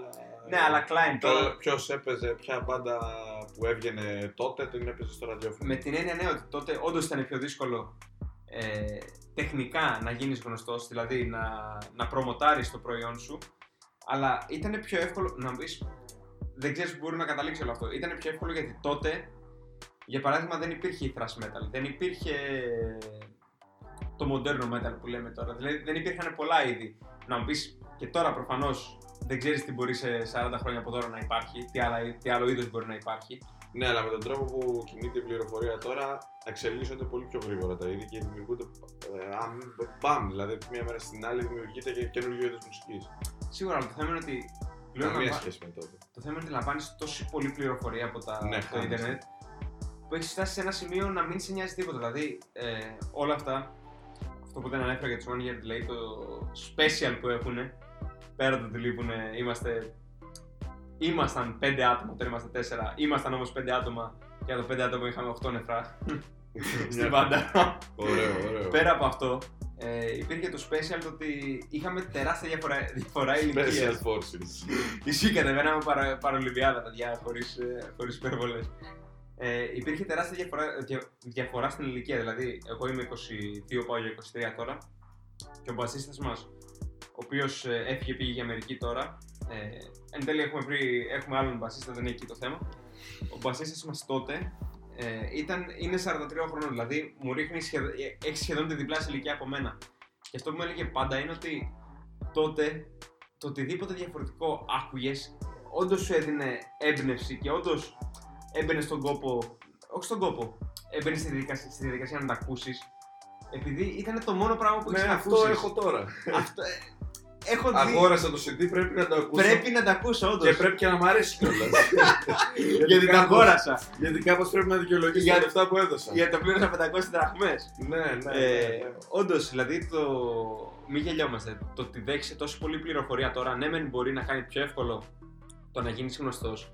Αλλά το ότι δέχεσαι τόση πολλή πληροφορία, αυτομάτως σε κάνει να μην ασχολείσαι με τίποτα. Δηλαδή, αν βλέπεις χίλια συγκροτήματα ή χίλιους καλλιτέχνες, ζωγράφους, ηθοποιούς, ε, σκηνοθέτες, δεν ξέρω εγώ τι, στο Facebook, λες εντάξει, είδα άλλον έναν ε, καλλιτέχνη στο Facebook. Ενώ τότε έμπαινε στον κόπο όντως να ακούσεις. τι έχει- Πληρώσεις, Πρέπει τι- να το. Δεν το άκουγες έτσι. Ναι, YouTube. ισχύει. Δεν, δεν το έχεις τσάμπα. Έπρεπε να το πληρώσεις, οπότε θα το άκουγες έτσι κι αλλιώς. Και όντως η αλήθεια είναι ότι ίσως αυτός είναι ένας λόγος που βγαίνουν τόσο μεγάλα και τόσο. Ε, τόσο συγκροτήματα που ενέπνεαν κόσμο πιο μετά. Γιατί τους άκουγαν.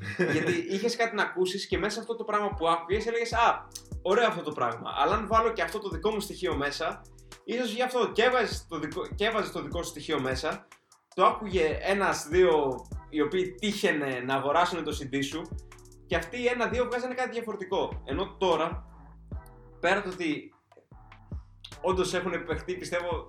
ε, Δεν ξέρω, δεν μπορώ να φανταστώ τι διαφορετικό μπορεί να παιχτεί τώρα. Δεν μπορώ να φανταστώ τι διαφορετικό ήχο μπορεί να βγει. Δεν μπορώ να φανταστώ τι διαφορετική σύνθεση μπορεί να βγει μετά από όλα αυτά τα χρόνια ε, του σκληρού ήχου. Αλλά αυτό είναι το κακό που έχει η τεχνολογία. Ε, Προφανώς δεν λέω ότι η τεχνολογία είναι κάτι κακό, παιδιά, προς Θεού.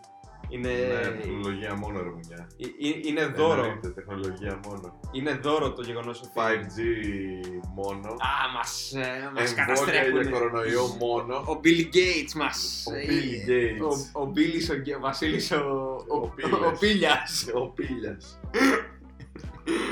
Ε, όχι, ναι, αυτό. Ε, Η κάθε εποχή έχει τα δικά της. Δηλαδή, Γι' τότε. αυτό και τώρα έχει χαθεί και η, η ιδέα ρε παιδί μου του άλμπουμ. Ότι δεν κανείς δεν ακούει ένα ολόκληρο άλμπουμ. Τώρα να βγάλει άλλο 20 κομμάτια. Δεν Σίγουρα. υπάρχει περίπτωση να το ακούσεις κανένας. Σίγουρα, σίγουρα. Θα χαθούν τουλάχιστον 20 κομμάτια. Κα, κανένας, κανένας. Και αυτό, Είναι η φαίνεται, εποχή του single. Όλοι βγάζουν single. Πάμε, και αυτό single. φαίνεται και από τα, και από τα views που έχεις στο, στο YouTube. Δηλαδή, μπορείς να βγάλεις ένα single και να πάρει 10 εκατομμύρια views και με το που βγάλεις το δίσκο, όλα τα υπόλοιπα κομμάτια να είναι ξέρω εγώ, στα 10-20 χιλιάδες views και, το Ναι. single, το, και τα single τα οποία βγάλεις, γιατί εντάξει, πριν βγάλεις ε, οποιοδήποτε δίσκο, βγάζεις ε, 2-3 singles και τα 2-3 singles αυτά που έβγαλες, ενώ τα υπόλοιπα έχουν 10 με 20 χιλιάδες views, τα, τα singles να έχουν ξέρω εγώ, 10 εκατομμύρια views, ε, 20. Ναι, ναι. Ε, δυστυχώς, δυστυχώς όντως αυ- αυτά έχει η τεχνολογία, αλλά Ναι, ρε γάμο το και χάνονται πάρα πολύ καλές δουλειές έτσι. Δηλαδή Όντως. δεν ακούει κανείς δίσκο. όντως Και δηλαδή, υπάρχουν μπάντες οι οποίες βγάζουν τι κάρε, αλλά δεν ξέρω, παιδί μου. Δίσκο δεν εννοώ μια συλλογή με κομμάτια. Έναν δίσκο ο οποίος είναι ρε παιδί μου, όλα τα κομμάτια έχουν κάποια σχέση μεταξύ τους. Δεν είναι. δεν είναι ότι απλά... δεν ε, είναι ότι μα- γράψαμε 10 κομμάτια έτσι σε ένα διάστημα 5 χρόνων, τα πετάξαμε όλα μαζί, να ένας δίσκος. μ, Υπάρχει μια κάποια συνοχή, όχι απαραίτητα στοιχουργικά για να έχει μια ιστορία, αλλά καταλαβαίνεις ότι είναι από τον ίδιο δίσκο. Δεν έχω το ίδιο πράγμα. Που η αλήθεια είναι ότι ε, αν ακούσει το Indigo, το δικό μας υπάρχει το, το κομμάτι το, ποιο είναι, το Jungle High, το οποίο Jungle High, αυτό το κομμάτι γράφτηκε, είναι το πρώτο κομμάτι το οποίο γράφτηκε ύστερα από την Αμερική. Δηλαδή αυτό σημαίνει 4 χρόνια πριν γράφτηκε το Indigo, που ακόμα και αυτό το κομμάτι δεν λες ότι είναι εκτός δίσκου τελείως. Δηλαδή, δεν λέ... καταλαβαίνω ότι είναι κάτι διαφορετικό. Ότι ναι. δεν γράφτηκε το 2017, γράφτηκε το 2015, ξέρω εγώ. Ε, αλλά ναι, όντως ισχύει αυτό που λες ότι δεν γράφει, άμα γράψεις ένα δίσκο μέσα σε διάστημα 5-6 χρόνων, ακούς τη διαφορά και την πορεία του συγκροτήματος που έχει μέσα αυτά τα 5-6 χρόνια. Ε, βέβαια. Ακούγεται πάρα πολύ. Αλλά όπως και να έχει. Έχει χαθεί πάρα πολύ φίλε, η φάση του δίσκου και είναι πολύ κρίμα γιατί μπορείς να πεις πολύ περισσότερα πράγματα μέσα από ένα δίσκο που μπορείς να πεις σε ένα κομμάτι. Προφανώς. Ε, καλά, εντάξει, είναι σίγουρα. Είναι σαν και να... πέρα από αυτό, πω, πω, πω, τώρα είμαι σε on fire. Έχει χαθεί ρε παιδί μου και το ότι αυτό το χειροπιαστό του δίσκου. Γιατί άμα πάρεις ένα. Όχι παλιά και τώρα. Εγώ, άμα πάρω ένα βινίλιο ή ένα CD, θα κοιτάξω το γραφιστικό, θα κοιτάξω. Σίγουρα. Θα το δω από όλες τις μεριές. Ενώ τώρα τι να δεις τώρα το γραφιστικό, τι να. Δεν είναι το ίδιο πράγμα. Δε. Δηλαδή το να βάλεις να ακούσεις δύο κομμάτια από ένα δίσκο από ένα συγκρότημα, το έχεις χάσει το νόημα. Δεν θα πιάσεις σε καμία περίπτωση το, το τι θέλει να πει ο καλλιτέχνης. Σε σχέση με αυτόν που άκουσε ολόκληρο το δίσκο και τον έπιασε στα χέρια του και είδε το γραφιστικό και έκατσε και το να άκουσα από την αρχή μέχρι το τέλος. Και... 1000%, 1000% και όλο αυτό έχει να κάνει στο με την ε, πληροφορία την οποία δέχεις. Γιατί αν το 1980 και το 90 ε, είχες εγώ πάρει δύο δίσκους στα χέρια σου, θα τους ψήριζες μέχρι ναι. και την τελευταία νότα. Δηλαδή ναι, ναι. θα ήξερες μέχρι και την τελευταία νότα. Ενώ τώρα, αν βλέπεις την αρχή σου στο Facebook και στο Instagram ε, 100 κομμάτια την ημέρα, με ποιο να πρωτοσχολεί, με ποιο ναι, να πρωτοσχοληθείς όντως. Δεν γίνεται να Μόνο πρέπει να πέσεις τώρα πάνω και να σου κάνει κλικ και καήκαμε. Ναι, πρέπει να πέσει στο Και να μην έχει και πολλά κομμάτια γιατί θα σε κουράσει, γιατί έχεις και άλλα πράγματα, κοιτάς και το κινητό σου. Ισχύει. Εντάξει, και ο, σκέφτεσαι και εντάξει και να μην τον ακούσω, όποτε θέλω ξαναγυρνάω και τον ακούω. Ναι, ναι, ναι. τίποτα, δεν, είναι. δεν δώσαμε και 10 ευρώ. Η, η, αλήθεια είναι αυτό, δηλαδή, αν καλοσκεφτείς ότι τα bonus track, ξέρω εγώ, αν ακούσει τώρα από μια μπάντα ότι σε ένα album έχει bonus track, λες εντάξει. Γράψανε, ξέρω εγώ, και δύο-τρία κομμάτια τα οποία τα βάλουν στο, δίσκο, στο, στο δίσκο. Τα bonus tracks, αν το ακούσει στο βινίλιο, αυτό σήμαινε ότι έπρεπε με το που τελείωνε το τελευταίο κομμάτι του δίσκου να αφήσεις το βινίλιο να παίζει για κανένα 15 λεπτό ακόμα, που τότε θα έβλεπες κάποιο hidden track το οποίο δεν, δεν είναι γραφό, δεν ήξερες ναι, ότι υπάρχει ναι. μέσα στο δίσκο. Ε, και όντως, ξέρω εγώ, αν το άφηνες ένα 15 λεπτό, θα έπαιζε κάποιο άλλο κομμάτι έξτρα. Δηλαδή, το πιο απλό πράγμα που μπορείς να φανταστείς, το, το hidden track, ξέρω εγώ, ότι τώρα το βλέπεις ότι και α, υπάρχει άλλο ένα κομμάτι στο δίσκο ναι, το οποίο ξέρω, το βάλανε ως bonus και το πουλάνε ως deluxe edition. Τότε έπρεπε όντως να κάτσεις να ψηρίσει τη μαϊμού για να βρεις αυτό το τραγούδι. Κοινώς έπρεπε να αφήσεις το βινίλιο για ένα 15 λεπτό, για ένα 20 λεπτό ακόμα να παίζει για να ακούσεις αυτό το κομμάτι. Και το έχουν κάνει Slipknot στο. Άπειρα συγκροτήματα εννοείται το έχουν κάνει, αλλά το πρώτο bonus track το οποίο άκουσα μέσω YouTube εννοείται γιατί όταν άρχισα να ακούω μουσική. Ε, ναι, ναι, υπήρχε ήδη πολύ καιρό το, το Ιντερνετ και το YouTube. Ήταν τον Slipknot το οποίο έπρεπε να αφήσεις, όπως ξαναείπα, το βινίλιο ένα 15 λεπτό και τότε ξεκίνησε να παίζει μια ομιλία που κατέληγε σε ένα bonus track. Ναι. Αυτό το πράγμα. Πω, πω, πω, και, το, και έχει κακομάθει πάρα πολύ το κοινό, φίλε, αυτό το πράγμα. Έχει κακομάθει γάματα το κοινό. Αυτό το ε, ναι, ναι. Γιατί τους τα δίνεις όλα τσάμπα, τους τα δίνεις όλα του και τους λες το πιο απλό θα σου πω τώρα. Μια μπάντα 5 ε, ευρώ εισιτήριο που με Τι είπε, του 5 σιγά να δώσω τι 5 ευρώ, ρε μα. Αυτό το πράγμα. Ρε, ρε, ρε, γαμημένε. Σου δίνουν τα πάντα τσάμπα. Όλα στα δώσανε τσάμπα. Πάρ το μέχρι και κάποιες μπάντες σου δίνουν μέχρι και το. Πώς το λένε. Και τα εξώφυλλα, τι ποσέτα, πάρε μια. Ναι, ναι, ναι. Και φτιάχ το μόνο σου. Και σου λένε 5 ευρώ με μπύρα και λες είναι πολλά. Ναι, αυτό ισχύει πάρα πάρα πολύ, παιδιά. Όντως δεν ξέρω. Τι καραγκιόζητε είναι αυτοί. Δεν ξέρω αν ασχολείστε με, το... με τα θέματα των συναυλίων. Αυτό το θέμα του ότι άμα ένα live είναι τσάμπα, πας εκεί πέρα και λες: OK, εντάξει, και γαμώ τι φάσει. Αλλά αν ένα live, το ίδιο live βασικά συγκεκριμένα, έχει 5 ευρώ με μπύρα, λες πω και ποιος θα δώσει 5 ευρώ και σιγά μην πάω να δώσω 5 ευρώ. Ναι, ναι, και ποιοι νομίζουν ότι είναι, παιδιά, ειλικρινά, είναι καλλιτέχνης κάπως πρέπει να βγάλει που κατά πάσα πιθανότητα ειλικρινά αυτά τα 5 ευρώ θα τα πάρει το μαγαζί, δεν θα τα πάρει ο καλλιτέχνης. Ο καλλιτέχνης το μόνο που τον νοιάζει είναι να δείξει το προϊόν του σε όσους περισσότερους ανθρώπους γίνεται. Ε, δεν μπορώ να το καταλάβω αυτό το πράγμα που λένε ότι Α, έχει 5 ευρώ, Χριστέ μου και Παναγία μου, γιατί να πάω να δω αυτό το live και ποιοι νομίζουν ότι είναι.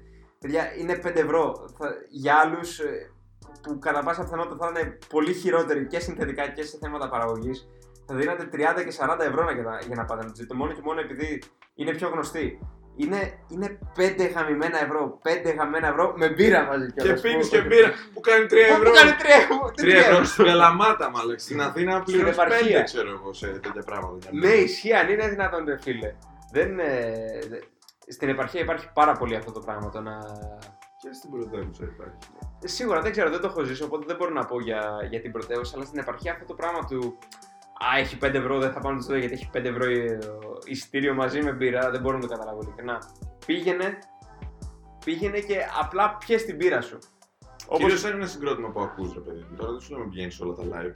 Αλλά με ένα συγκρότημα που ακούσει, τα έχει δώσει όλα τσάμπα, ρε φίλε. Πήγαινε εδώ στου ένα τάλιρο και κάμερα Α. και πιες μια μπύρα για Α- που τι έχω α- να σου Ακριβώς, πω. α- ακριβώς αυτό το πράγμα. Όντως θα δίνει όλα τσάμπα. Δηλαδή δεν έχεις να πληρώσεις απολύτω τίποτα. Δηλαδή, για να τους ακούσεις, είτε ε, το δίσκο να ακούσεις, είτε το live σου, ουσιαστικά θα δίνει τσάμπα.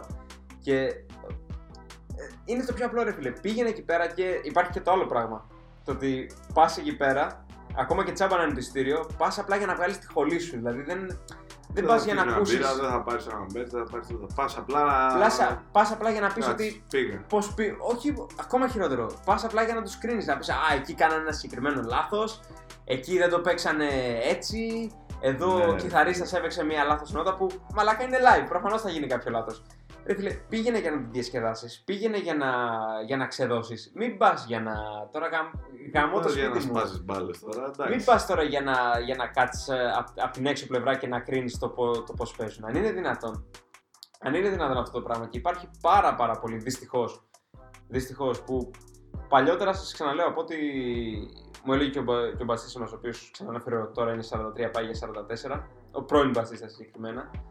Δεν υπήρχε αυτό το πράγμα. Δηλαδή πήγαινες και όντως άκουγες επειδή ήθελες να ακούσεις, ήθελες να πάρεις κάποια πράγματα, ήθελες να πάρεις αυτά που σου έλεγε ο καλλιτέχνης, ήθελες ήθελες γενικότερα. Σου έλειπαν αυτά τα, αυτά τα live, αυτά τα ακούσματα. Οπότε πήγαινες για να διασκεδάσεις, για να βγάλεις το άχτη σου. Για να, είτε αυτό σημαίνει για να κοπανηθείς, είτε σημαίνει για να, για να ακούσεις τη μουσική, είτε για το οτιδήποτε.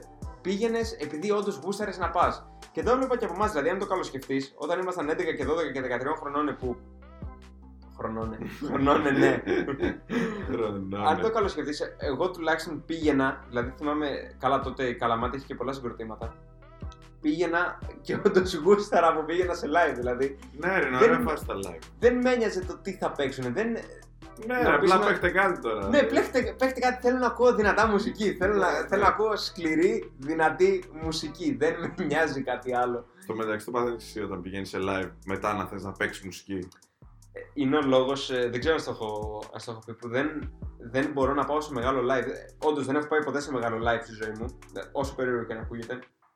Ε, ε, μπορεί να έχω, π.χ. έχω παίξει το Principal, ε, που το Principal ξέρω εγώ μέσα ε, είναι τεράστιος χώρος, έχει απίστευτα ηχητικά, είναι απίστευτα γενικότερα. Ε, μπορεί να έχω παίξει σε, ένα, σε, σε τέτοιο live, σε τέτοια live γενικότερα, αλλά δεν μπορώ να πάω σε μεγάλα live επειδή όντως, και όντως το εννοώ, με πιάνει κατάθλιψη. Δηλαδή δεν, Ναι, ρε. δεν μπορώ να φανταστώ ότι αυτοί παίζουν, είτε αυτοί είναι ξέρω εγώ οι. τα τάβλες, είτε είναι οι Slipknot, ξέρω εγώ. Δεν μπορώ να φανταστώ ότι εγώ δεν παίζω αυτή τη στιγμή και ότι απλά είμαι από κάτω. Και εγώ το παθαίνω, και εγώ το παθαίνω. Και- Θέλω Σε όλα τα live που πηγαίνω λέω πω πω μαλάκα να γυρίσω στο σπίτι να παίξω μουσική, να βγάλω δίσκο, Ναι. να, να κάνω live. Είναι ακριβώς αυτό το Θέλω πράγμα. να παίξω τώρα. Είναι ακριβώς αυτό το πράγμα. Έπαιζε. Μετά, μετά από κάθε live είναι ε, και κατά τη διάρκεια του live που ξαναλέω δεν έχω πάει σε μεγάλο live ποτέ στη ζωή μου και δεν ξέρω να θα πάω σε μεγάλο live ποτέ στη ζωή μου αν δεν παίξω σε αυτό το live. Είναι αυτό το πράγμα ότι γυρνάω από το live και λέω θέλω να γράψω κομμάτια. Ε, Πάω, ξεκινάω, βάζω την κιθάρα στον υπολογιστή μου και συνειδητοποιώ Ναι, πως κρατάει. κατά είμαι. Κρατάει 20 λεπτά. Κρατάει και 20 φύγει. λεπτά, συνειδητοποιώ πως κατά είμαι στο να γράφω και να παίζω κιθάρα. Nope. και λέω, no, εντάξει, δεν πειράζει, maybe next time. Maybe next time. Ναι. Μπορείς το επόμενο live να με ψήσεις να περισσότερο. με ψήσει ακόμα περισσότερο. Αλλά όντως, παιδιά, το εννοώ, με πιάνει κατάθλιψη με το. ε, μόνο και μόνο στην ιδέα του να είμαι σε ένα μεγάλο live, να έχει από κάτω, ξέρω εγώ, 10.000 άτομα, 10.000 άτομα και να μην παίζω σε αυτό το live. Δεν, δεν ξέρω, δεν μπορώ να το φανταστώ. Δεν μπορώ να το φανταστώ καθόλου. Και η αλήθεια είναι ότι δεν ξέρω αν θα καταφέρω ποτέ να πάω σε μεγάλο live. Άμα κάνεις εσύ μεγάλο live δεν θα πας. Άμα κάνω εγώ μεγάλο live, θα έχω πιέσει τα βρακιά μου από χθες. Τα έχω πιέσει από χθες και μην μου τα λες τώρα αυτά γιατί έχω να κάνω live ένα χρόνο. Είναι σαν το σεξ ένα πράγμα. Μου, μου, μου λείπει Πρέπει περισσότερο να από το κάνω ένα σεξ. χρόνο. είναι, είναι σαν το ποδήλατο, κάποτε έκανα. Κάποτε έκανα, φίλε. Μου έχει λείψει άπειρα αυτό το πράγμα τώρα να κάνω live. Σας λέω, το τελευταίο live που έκανα ήταν στο Six Dogs 26 Φεβρουαρίου, αν θυμάμαι καλά. Και από τότε μέχρι και την ημέρα. ε, Μέχρι και από όταν θα ανοίξουν τα live, όλοι θα μάθουμε προφανώ πότε θα ανοίξουν τα live, αλλά μέχρι την ημέρα που ανε- θα ανέβει αυτό το βίντεο, το podcast συγκεκριμένα, ε, δεν έχουμε κάνει live. Δηλαδή είναι απίστευτο αυτό το πράγμα. Ε, μου λείπει από το πιο απλό πράγμα, από το, να, από το live σαν live μέχρι και το να φύγω από την Καλαμάτα, να πάω σε κάποια άλλη πόλη, Ναι, η να- φάση. να κουβαλήσω τα πράγματα μου τα οποία σγίζουν ένα εκατομμύριο κιλά, να, κάνω, να περιμένω 10 ώρες να κάνουμε soundcheck, να περιμένω 10.000 ώρες να παίξουμε, να, να, μου λείπουν όλα, όλα μου λείπουν. Δεν υπάρχει αυτό το πράγμα. Είναι... Και επίσης, δεν, δεν ξέρω, ίσως αυτό σημαίνει επειδή όντως παίζω σε live, δεν μπορώ να φανταστώ πώς είναι να είσαι απλά κροατής σε όλα τα live για όλη σου τη ζωή. Δηλαδή δεν μπορώ να το καταλάβω. Είναι τρελή, φίλε, κάτι τέτοιο τύπη. Ρε φίλε, δεν μπορώ να το Είναι καταλάβω. τρελή, είναι τρελή κάτι τέτοιο. Που είναι φανατικοί ακροατές. Ναι, δηλαδή, όντως δεν μπορώ να το καταλάβω. Δηλαδή, ρε φίλε, θα το πάρω με την έννοια ότι όπως ξεκίνησα εγώ να παίζω μουσική στα 11 μου, πήγα σε ένα live, τους άκουσα και λέω και γαμό, θέλω κι εγώ να γίνω σαν αυτούς. Σε ποιο live έχεις πάει; Το πρώτο μου, το πρώτο μου live ήταν στι Πονδέ, αν θυμάμαι καλά. Ποιοι παίζανε; Γάμισε τα, κάτι ονόματα. Ποιοι είναι, θέλω να τους πούμε τώρα το live. Δεν ξέρω, δεν ξέρω. Shout out. Δεν θυμάμαι ονόματα. Σου λέω, ήταν τελείως μπάντες επαρχίας. Δηλαδή δεν ήταν να πεις ότι ήταν μπάντες που, που έλεγες τουράρανε 24-7, είχαν 100 τουρ το μήνα και χεζόντουσαν ε, στα live. Ήταν Λοιπόν, μπάντες. φίλε, εγώ στους ποντές είχα δει Lex, είναι αυτή η αφίσα που έχω εδώ στο σπίτι. Είχα δει Lex ότι είχε βγάλει το δίσκο του εκείνο που έκανε πάνω. Τώρα τι σου λέω και εσένα. Καλά, ναι. Ε, ο Lex, ρε παιδί μου, τον, τον είχε ακουστά το Lex. Εννοείται. Ε, είχε, όταν έβγαλε, έκανε ένα πολύ μεγάλο μπαμ όταν έβγαλε ένα δίσκο, το ταπεινή και πεινασμένη. Το οποίο το περίεργο ήταν ότι το μπαμ δεν το έκανε κατευθείαν με το που βγήκε ο δίσκος. Δηλαδή πρέπει να πέρασε κανένα 1,5-2 χρόνια. Από τη Οκ. στιγμή που έκανε μπαμ αυτός ο δίσκος. Α, πρώτα βγήκε ο δίσκος και μετά από δύο χρόνια έκανε. Ναι, ναι, αυτό ήταν το πολύ περίεργο. Ότι δεν ήταν βγήκε ο δίσκος και δισκάρανε αυτή μπαμ θεός ο Πάμε, Lex. γαμήθηκε Ο Lex ήταν, ήταν γνωστό όνομα, ρε παιδί μου, αλλά δεν ήταν και το πρώτο όνομα. Οκ. Τώρα είναι το πρώτο όνομα. Σίγουρα. Είναι το πρώτο όνομα. Εγώ το θεωρώ το πιο πετυχημένο. Τέλος πάντων. Ε, Τα ε, Τα πέρα. ναι, ρε. Πρώτη φορά το ξανακούω. Ναι, ρε. Έχω πάει σπονδέ, Lex, παρουσίαση δίσκου ταπεινή και πεινασμένη. Σπονδέ περιπτώσει είναι ένα παλιό λαϊβάδικο. Υπάρχει ακόμα, αλλά όχι ως σπονδέ. Ναι, τώρα είναι πλέον είναι κάτι κλαμπ. άλλο. Ε, είναι ένα παλιό λαϊβάδικο στην Καλαμάτα που ειλικρινά εκεί γινόντουσαν όλα. Ναι. όλα. Δεν Είτε, υπήρχε ερχόντουσε, τίποτα άλλο. είτε ερχόταν υποφίλιου, είτε ερχόταν το πιο ακραίο συγκρότημα σε σκληρό Είτε ερχόταν ο ήχο, Lex. είτε ερχόταν ο Λέξ, όλοι θα παίζανε εκεί πέρα. Όλοι και το live πρέπει να έχει πάνω από 50 άτομα. Και τώρα ο τύπος γεμίζει το θέατρο. Γεμίζει. Μάζεψε 10.000 άτομα στο θέατρο. Είχαμε φέτος. σέτα. Είναι τρελό, ρε φίλε. Είχαμε δεν σέτα. είχε καν σκηνή μαλάκα. Δεν είχε το. Ναι. Δεν- δηλαδή ήταν απλά στο πάτωμα. Ήτανε, απλά Ήταν- παίζω. Απλά ήταν στο πάτωμα και γύρω-γύρω ήταν ο κόσμος. Απλά βάλτε μου κάπου να παίξω, ξεκάθαρα αυτό. είχε τίποτα. Ένα ηχείο και ένα μικρόφωνο. Ναι, βάλτε μου κάπου να παίξω. Και τώρα είναι στο θέατρο Πέτρα. Και ε, κράτησα ευτυχώς έχω κρατήσει την αφήση. Και θυμάμαι γιατί την έχω την αφήση. Γιατί ήμουν και χέστη τότε, δεν πήγαινα να πάρω αφήση από το live. Τότε που συχνάζαμε, μα έπιανε η αλήθεια και συχνάζαμε στο basement. Shout out σε basement, Μμμ. Καλαμάτα. Ε, μου είχε πει ο τύπος τώρα που έρθει το Lex, μου λέει: Έχεις κανένα τέτοιο να βάλεις καμιά αφίσα; Του λέω: Ναι, ξέρω εγώ, θα πάω να κολλήσω καμιά αφισούλα. Και μου είχε δώσει μερικές και κράτησα μία. Να την βάλω στο δωμάτιό μου, ας πούμε. Και είναι αυτή η αφισούλα από τότε. Δεν ξέρω, μου θυμίζει πολύ. Είναι ωραία ανάμειξη. Ναι, σίγουρα, σίγουρα.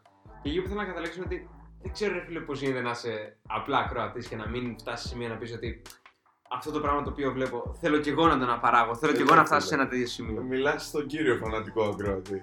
Δεν ξέρω, ο ρε κύριος φίλε. ακροατής είμαι εγώ. Δεν μπορώ να σε φανταστώ, ρε φίλε, γιατί υπήρξαμε σε συγκρότημα μαζί. Ναι, προσπαθώ, θέλω να το κάνω. Με βλέπεις, παλεύω, θέλω. Αυτό Δεν είναι μπορώ. ότι. Δεν μου έχει βγει ακόμα. Θα μου βγει όμως, το πιστεύω. Μμ. Θα δημιουργήσω κάποια στιγμή. Αυτό σου λέω ότι.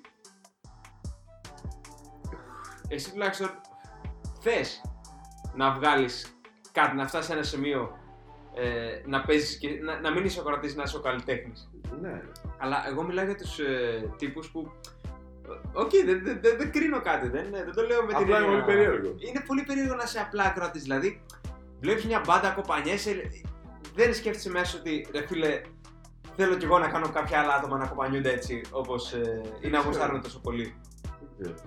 Δεν ξέρω, δεν μπορώ να τα φανταστώ αυτό το πράγμα. Δηλαδή, από μικρός που ήμουν από ε, σας λέω 11-12 χρονών, ήθελα να κάνω αυτό το πράγμα. Δεν, δεν μπορούσα να φανταστώ τον εαυτό μου απλά να πηγαίνει σε live, να έρθει, ξέρω εγώ, ε, κάποιο συγκρότημα, κάποιος καλλιτέχνης και να λέω ότι εντάξει, απλά θα πάω σε αυτό το live. Ήθελα να είμαι αυτός ο οποίος θα παίζει σε αυτό το live. Και, και το έχω από πολύ μικρός σε αυτό το πράγμα. Και όντως δεν μπορώ να τους καταλάβω αυτούς που. Και ξαναλέω, δεν τους κρίνω. Ε, που απλά ακούνε. Δηλαδή, φτάνει σε κάποιο σημείο στη ζωή σου που. Όχι στη ζωή σου, το είπα πολύ. Ακούστηκε πολύ κοινικά αυτό το πράγμα. Φτάνει σε κάποιο συμπέρασμα ότι. Μαλάκα, αυτό το πράγμα θέλω να το αναπαράγω. Θέλω να το κάνω κι εγώ. Είτε το κάνω για την πάρτι μου, είτε το κάνω για 10.000 κόσμο, είτε το κάνω για 50 άτομα. Θέλω να το κάνω κι εγώ. Πω πω, αλλιώς μετά γίνεσαι ένας στριμμένο μπάρμπα, Μμ, ο μμ. οποίος είναι τώρα κάθεται τους κρίνει όλους. Πω πω, πώ τους συχαίνομαι. Το έχουμε ξανασυζητήσει για τους κριτικούς τέχνη. Είναι η πιο. Πω, πω, πω, πω, ό,τι χειρότερο. Δεν μπορώ, να, δεν μπορώ να ακούω τον όρο κριτικός τέχνης. Βγαίνει τώρα ο άλλος και κάνει κριτική στη πιο μεγάλη πάντα, ξέρω εγώ, του κόσμου. Και λέει δεν μου άρεσε αυτό. Όχι δεν μου άρεσε, δεν ήταν καλό αυτό. Ποιος είσαι βρε μαλάκα που δεν σ' άρεσε σένα αυτό; Ξέρεις τι θα και σου δεν πω. ήταν καλό αυτό. Σιγά να πούμε, πρόσεχε λίγο. Ναι, μεν συμφωνώ. Είναι Και είναι ο Παύλος ο Νιρβάνος. αυτό το Νικολάκη του Creator. Από την Καλαμάτα. Γάμισε με ρε μαλάκα, δεν σ' άρεσε τώρα. Δεν μ' άρεσε η καινούργια δουλειά του Τάδε. Γιατί ε, έτσι ξέρω εγώ. Άσε μας ρε, ξεφορτώσου τα από το χάμι. Θα σου πω, ξέρεις τι. Είναι αυτό που σου είχα πει και, και όταν το συζητούσαμε. Να πεις δεν είναι του γούστου μου. Μέχρι εκεί τότε. Ναι, αυτό μπορείς να το πεις, αλλά όταν είσαι κριτικός τέχνης.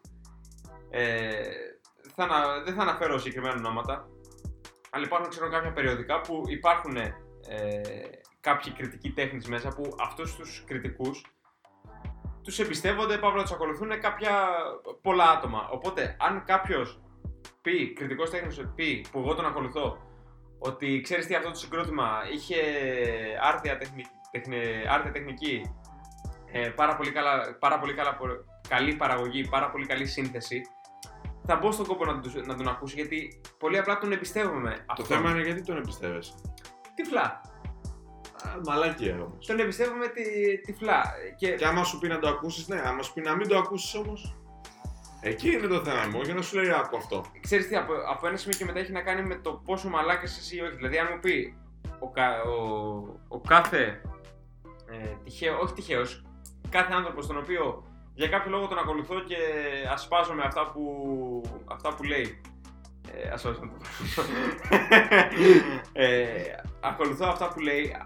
Τώρα το, αν εγώ μπω και ακούσω αυτό το συγκρότημα και πω ότι α, αυτή είναι για τον Μπούτσο, χωρίς να έχω ακούσει καμία απολύτως νότα, καμέ, κανέναν απολύτως στίχο, καμία απολύτως μελωδία, χωρίς κανένα απολύτως τίποτα, τότε είναι προφανώς και εγώ είμαι μαλάκας και δεν έχω καμία κριτική άποψη από το αν, για το αν αυτή.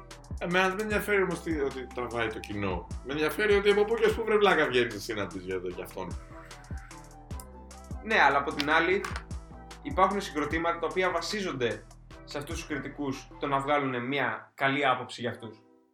Καλή άποψη. Καλή άποψη, σίγουρα καλή Καλή άποψη. Ε, δηλαδή. Πω, είναι- πω, Εδώ θέλω να πω κάτι άλλο άσχετο. Για πες το. Κάνω και name dropping εδώ. Πώ είναι ρε παιδί με τους κριτικούς τέχνης. Βέβαια είναι πιο εύκολο να μιλήσεις ας πούμε, για κάτι πιο, που δεν είναι τέχνη, για αυτούς που βγαίνουν και κάνουν ένα review ας πούμε, ενός προϊόντος. Ωραία. σε αυτούς εγώ πάντα, εδώ και πολλά χρόνια, είχα τυφλή εμπιστοσύνη στο, στους unboxholics. Ωραία. Επειδή ήταν το μεγάλο τότε αυτό, μέχρι που κατάλαβα ότι αυτός ο άνθρωπος, ο, ο Διοσάκης που τα παρουσιάζει, είναι τόσο ενθουσιώδης στη ζωή του, που ό,τι του δίνανε του άρεσε. Είναι φοβερό το ότι άμα παρατηρήσεις, δεν έχει πει κακή κουβέντα για τίποτα. Και δεν το πιστεύω, δεν πιστεύω ότι το κάνει επειδή το δίνουν ξέρω εγώ ένα προϊόν και του λένε παρουσιάσει ότι και πες καλά λόγια. Πιστεύω ότι όντως του αρέσουν όλα τα προϊόντα. Εντάξει, Και όλα τα παιχνίδια. Έχεις διαβάσει με το review του Καρπά; Όλα τα παιχνίδια που έχει παίξει Είναι- είναι μια μοναδική gaming εμπειρία. και το πιστεύω ότι το πιστεύει ο άνθρωπος. Το- είναι τόσο παθιασμένο. Αυτό μου αρέσει. Το 18ο Call of Duty που έχει βγει είναι μια μοναδική Είναι gaming μια εμπειρία. μοναδική gaming, μια εξωπραγματική gaming εμπειρία. Και πιστεύω, το πιστεύω, το πιστεύω. Το ξέρω, είμαι σίγουρος ότι το πιστεύει. Γιατί είναι ενθουσιάδη άνθρωπος. Τέτοιοι άνθρωποι τους θέλω να κάνουν. Όντως, ε, και, και, εγώ, και εγώ το θέλω γιατί μπορούν να σου πουλήσουν άθελα του μεν, μπορούν να σου πουλήσουν ένα προϊόν. Δηλαδή, αν κάποιος. Δεν σου λέω τώρα να φτάσει σε σημείο να, λες, ε, να μην έχεις άποψη και να λες καλά ή κακά λόγια για όλους. Αλλά αν φτάσει σε ένα σημείο να βρίσκεις καλά πράγματα. Αυτό θέλω. Θέλω, Ισχύει. θέλω good vibes. Ισχύει και, και για μένα. Θέλω να με βάλεις να το ακούσω με καλό. Για μένα αυτό είναι το, το πάνω. Το να μην ψάχνεις να βρεις ότι α, ξέρεις τι, αυτός, ε, αυτό το παιχνίδι ή αυτός ο καλλιτέχνης ή αυτό το προϊόν ήταν κακό. Να ψάχνεις να βρεις μέσα σε αυτό το κακό ή μέσα σε αυτό το καλό. Ε, Το κακό συγκεκριμένα βασικά. Να, να ψάχνει να βρεις κάποιο στοιχείο το οποίο είτε μπορεί να σε επηρεάσει, είτε το ότι είναι καλό, είτε το ότι ήταν κάτι διαφορετικό. Και όντως, ρε φίλε, ναι, οκ, το δίνω, δεν το έχω προσέξει, αλλά το δίνω ότι ο Σάκη. Βρε, μπες διάβασε review του ή θες review του, ό,τι έχει κάνει review, ό,τι έχει πει, δεν έχει πει κακή κουβέντα για τίποτα. Το μόνο που έχει πει μπορεί να σου πει ότι αυτό δεν μ' άρεσε, ας πούμε, λίγο. Αλλά το έχει στολίσει με χίλια δύο πράγματα. Ναι, πιο οκ. πριν. Προφανώς. Ναι, αυτό με το, με τον Παναγιώτη το, το έχουμε παρατηρήσει ότι όλα τα παιχνίδια που παίζει ο Σάκης είναι μια εξωπραγματική gaming εμπειρία. Είναι κάτι διαφορετικό. Η μοναδική gaming εμπειρία δεν έχει Ναι, ξαναυπάρξει ναι, ναι, αυτό το και πράγμα. Ό,τι παιχνίδι και να παίξει, ρε. Κάθε...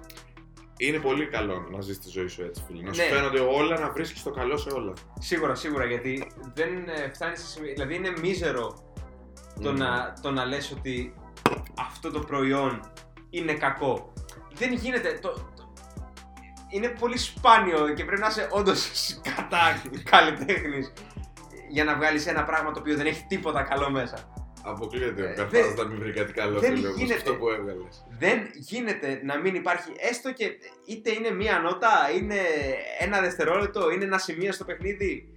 Είναι ο, οτιδήποτε και να είναι αυτό. Δεν γίνεται, δεν γίνεται να μην υπάρχει ένα καλό σε αυτό το πράγμα Ναι, που, που σίγουρα βγάζεις. δεν. Εγώ θέλω από τους κριτικούς να μου φέρουν τα να μου δίνουν τα καλά, δεν θέλω να μου δίνουν τα κακά. Αλλά από την άλλη. Εντάξει, δεν θα μιλήσω τώρα για μπάντες ε, μεγαθύρια. Θα μιλήσω για μπάντες. Εντάξει. OK, okay, μπάντες. Είναι επιλογή τους να στείλουν σε, Ναι, σε, εντάξει. κάποιο περιο, σε κάποιο περιοδικό, σε κάποιο κριτικό. Ναι, είναι και με δικιά σου ευθύνη πια. Δηλαδή, είναι ξεκάθαρο αυτό το με δικιά σου ευθύνη να στείλω. Και τώρα δεν ξέρω το αν θα μου το θάψει, Πες κι θα εσύ. μου το βγάλει τέλειο. Πες. Αλλά όπως και να το κάνεις, ζεις στο, στο 2021. Είναι αυτό που ανέφερα πριν και για τη μουσική βιομηχανία. Ζεις στο 2021. Πρέπει να το κάνεις. Είναι ένα είδος promotion. Είτε στο βγάλει κακό, είτε στο βγάλει κακό. Δηλαδή, Είτε άμα, κακό είτε κακό. είτε κακό είτε κακό.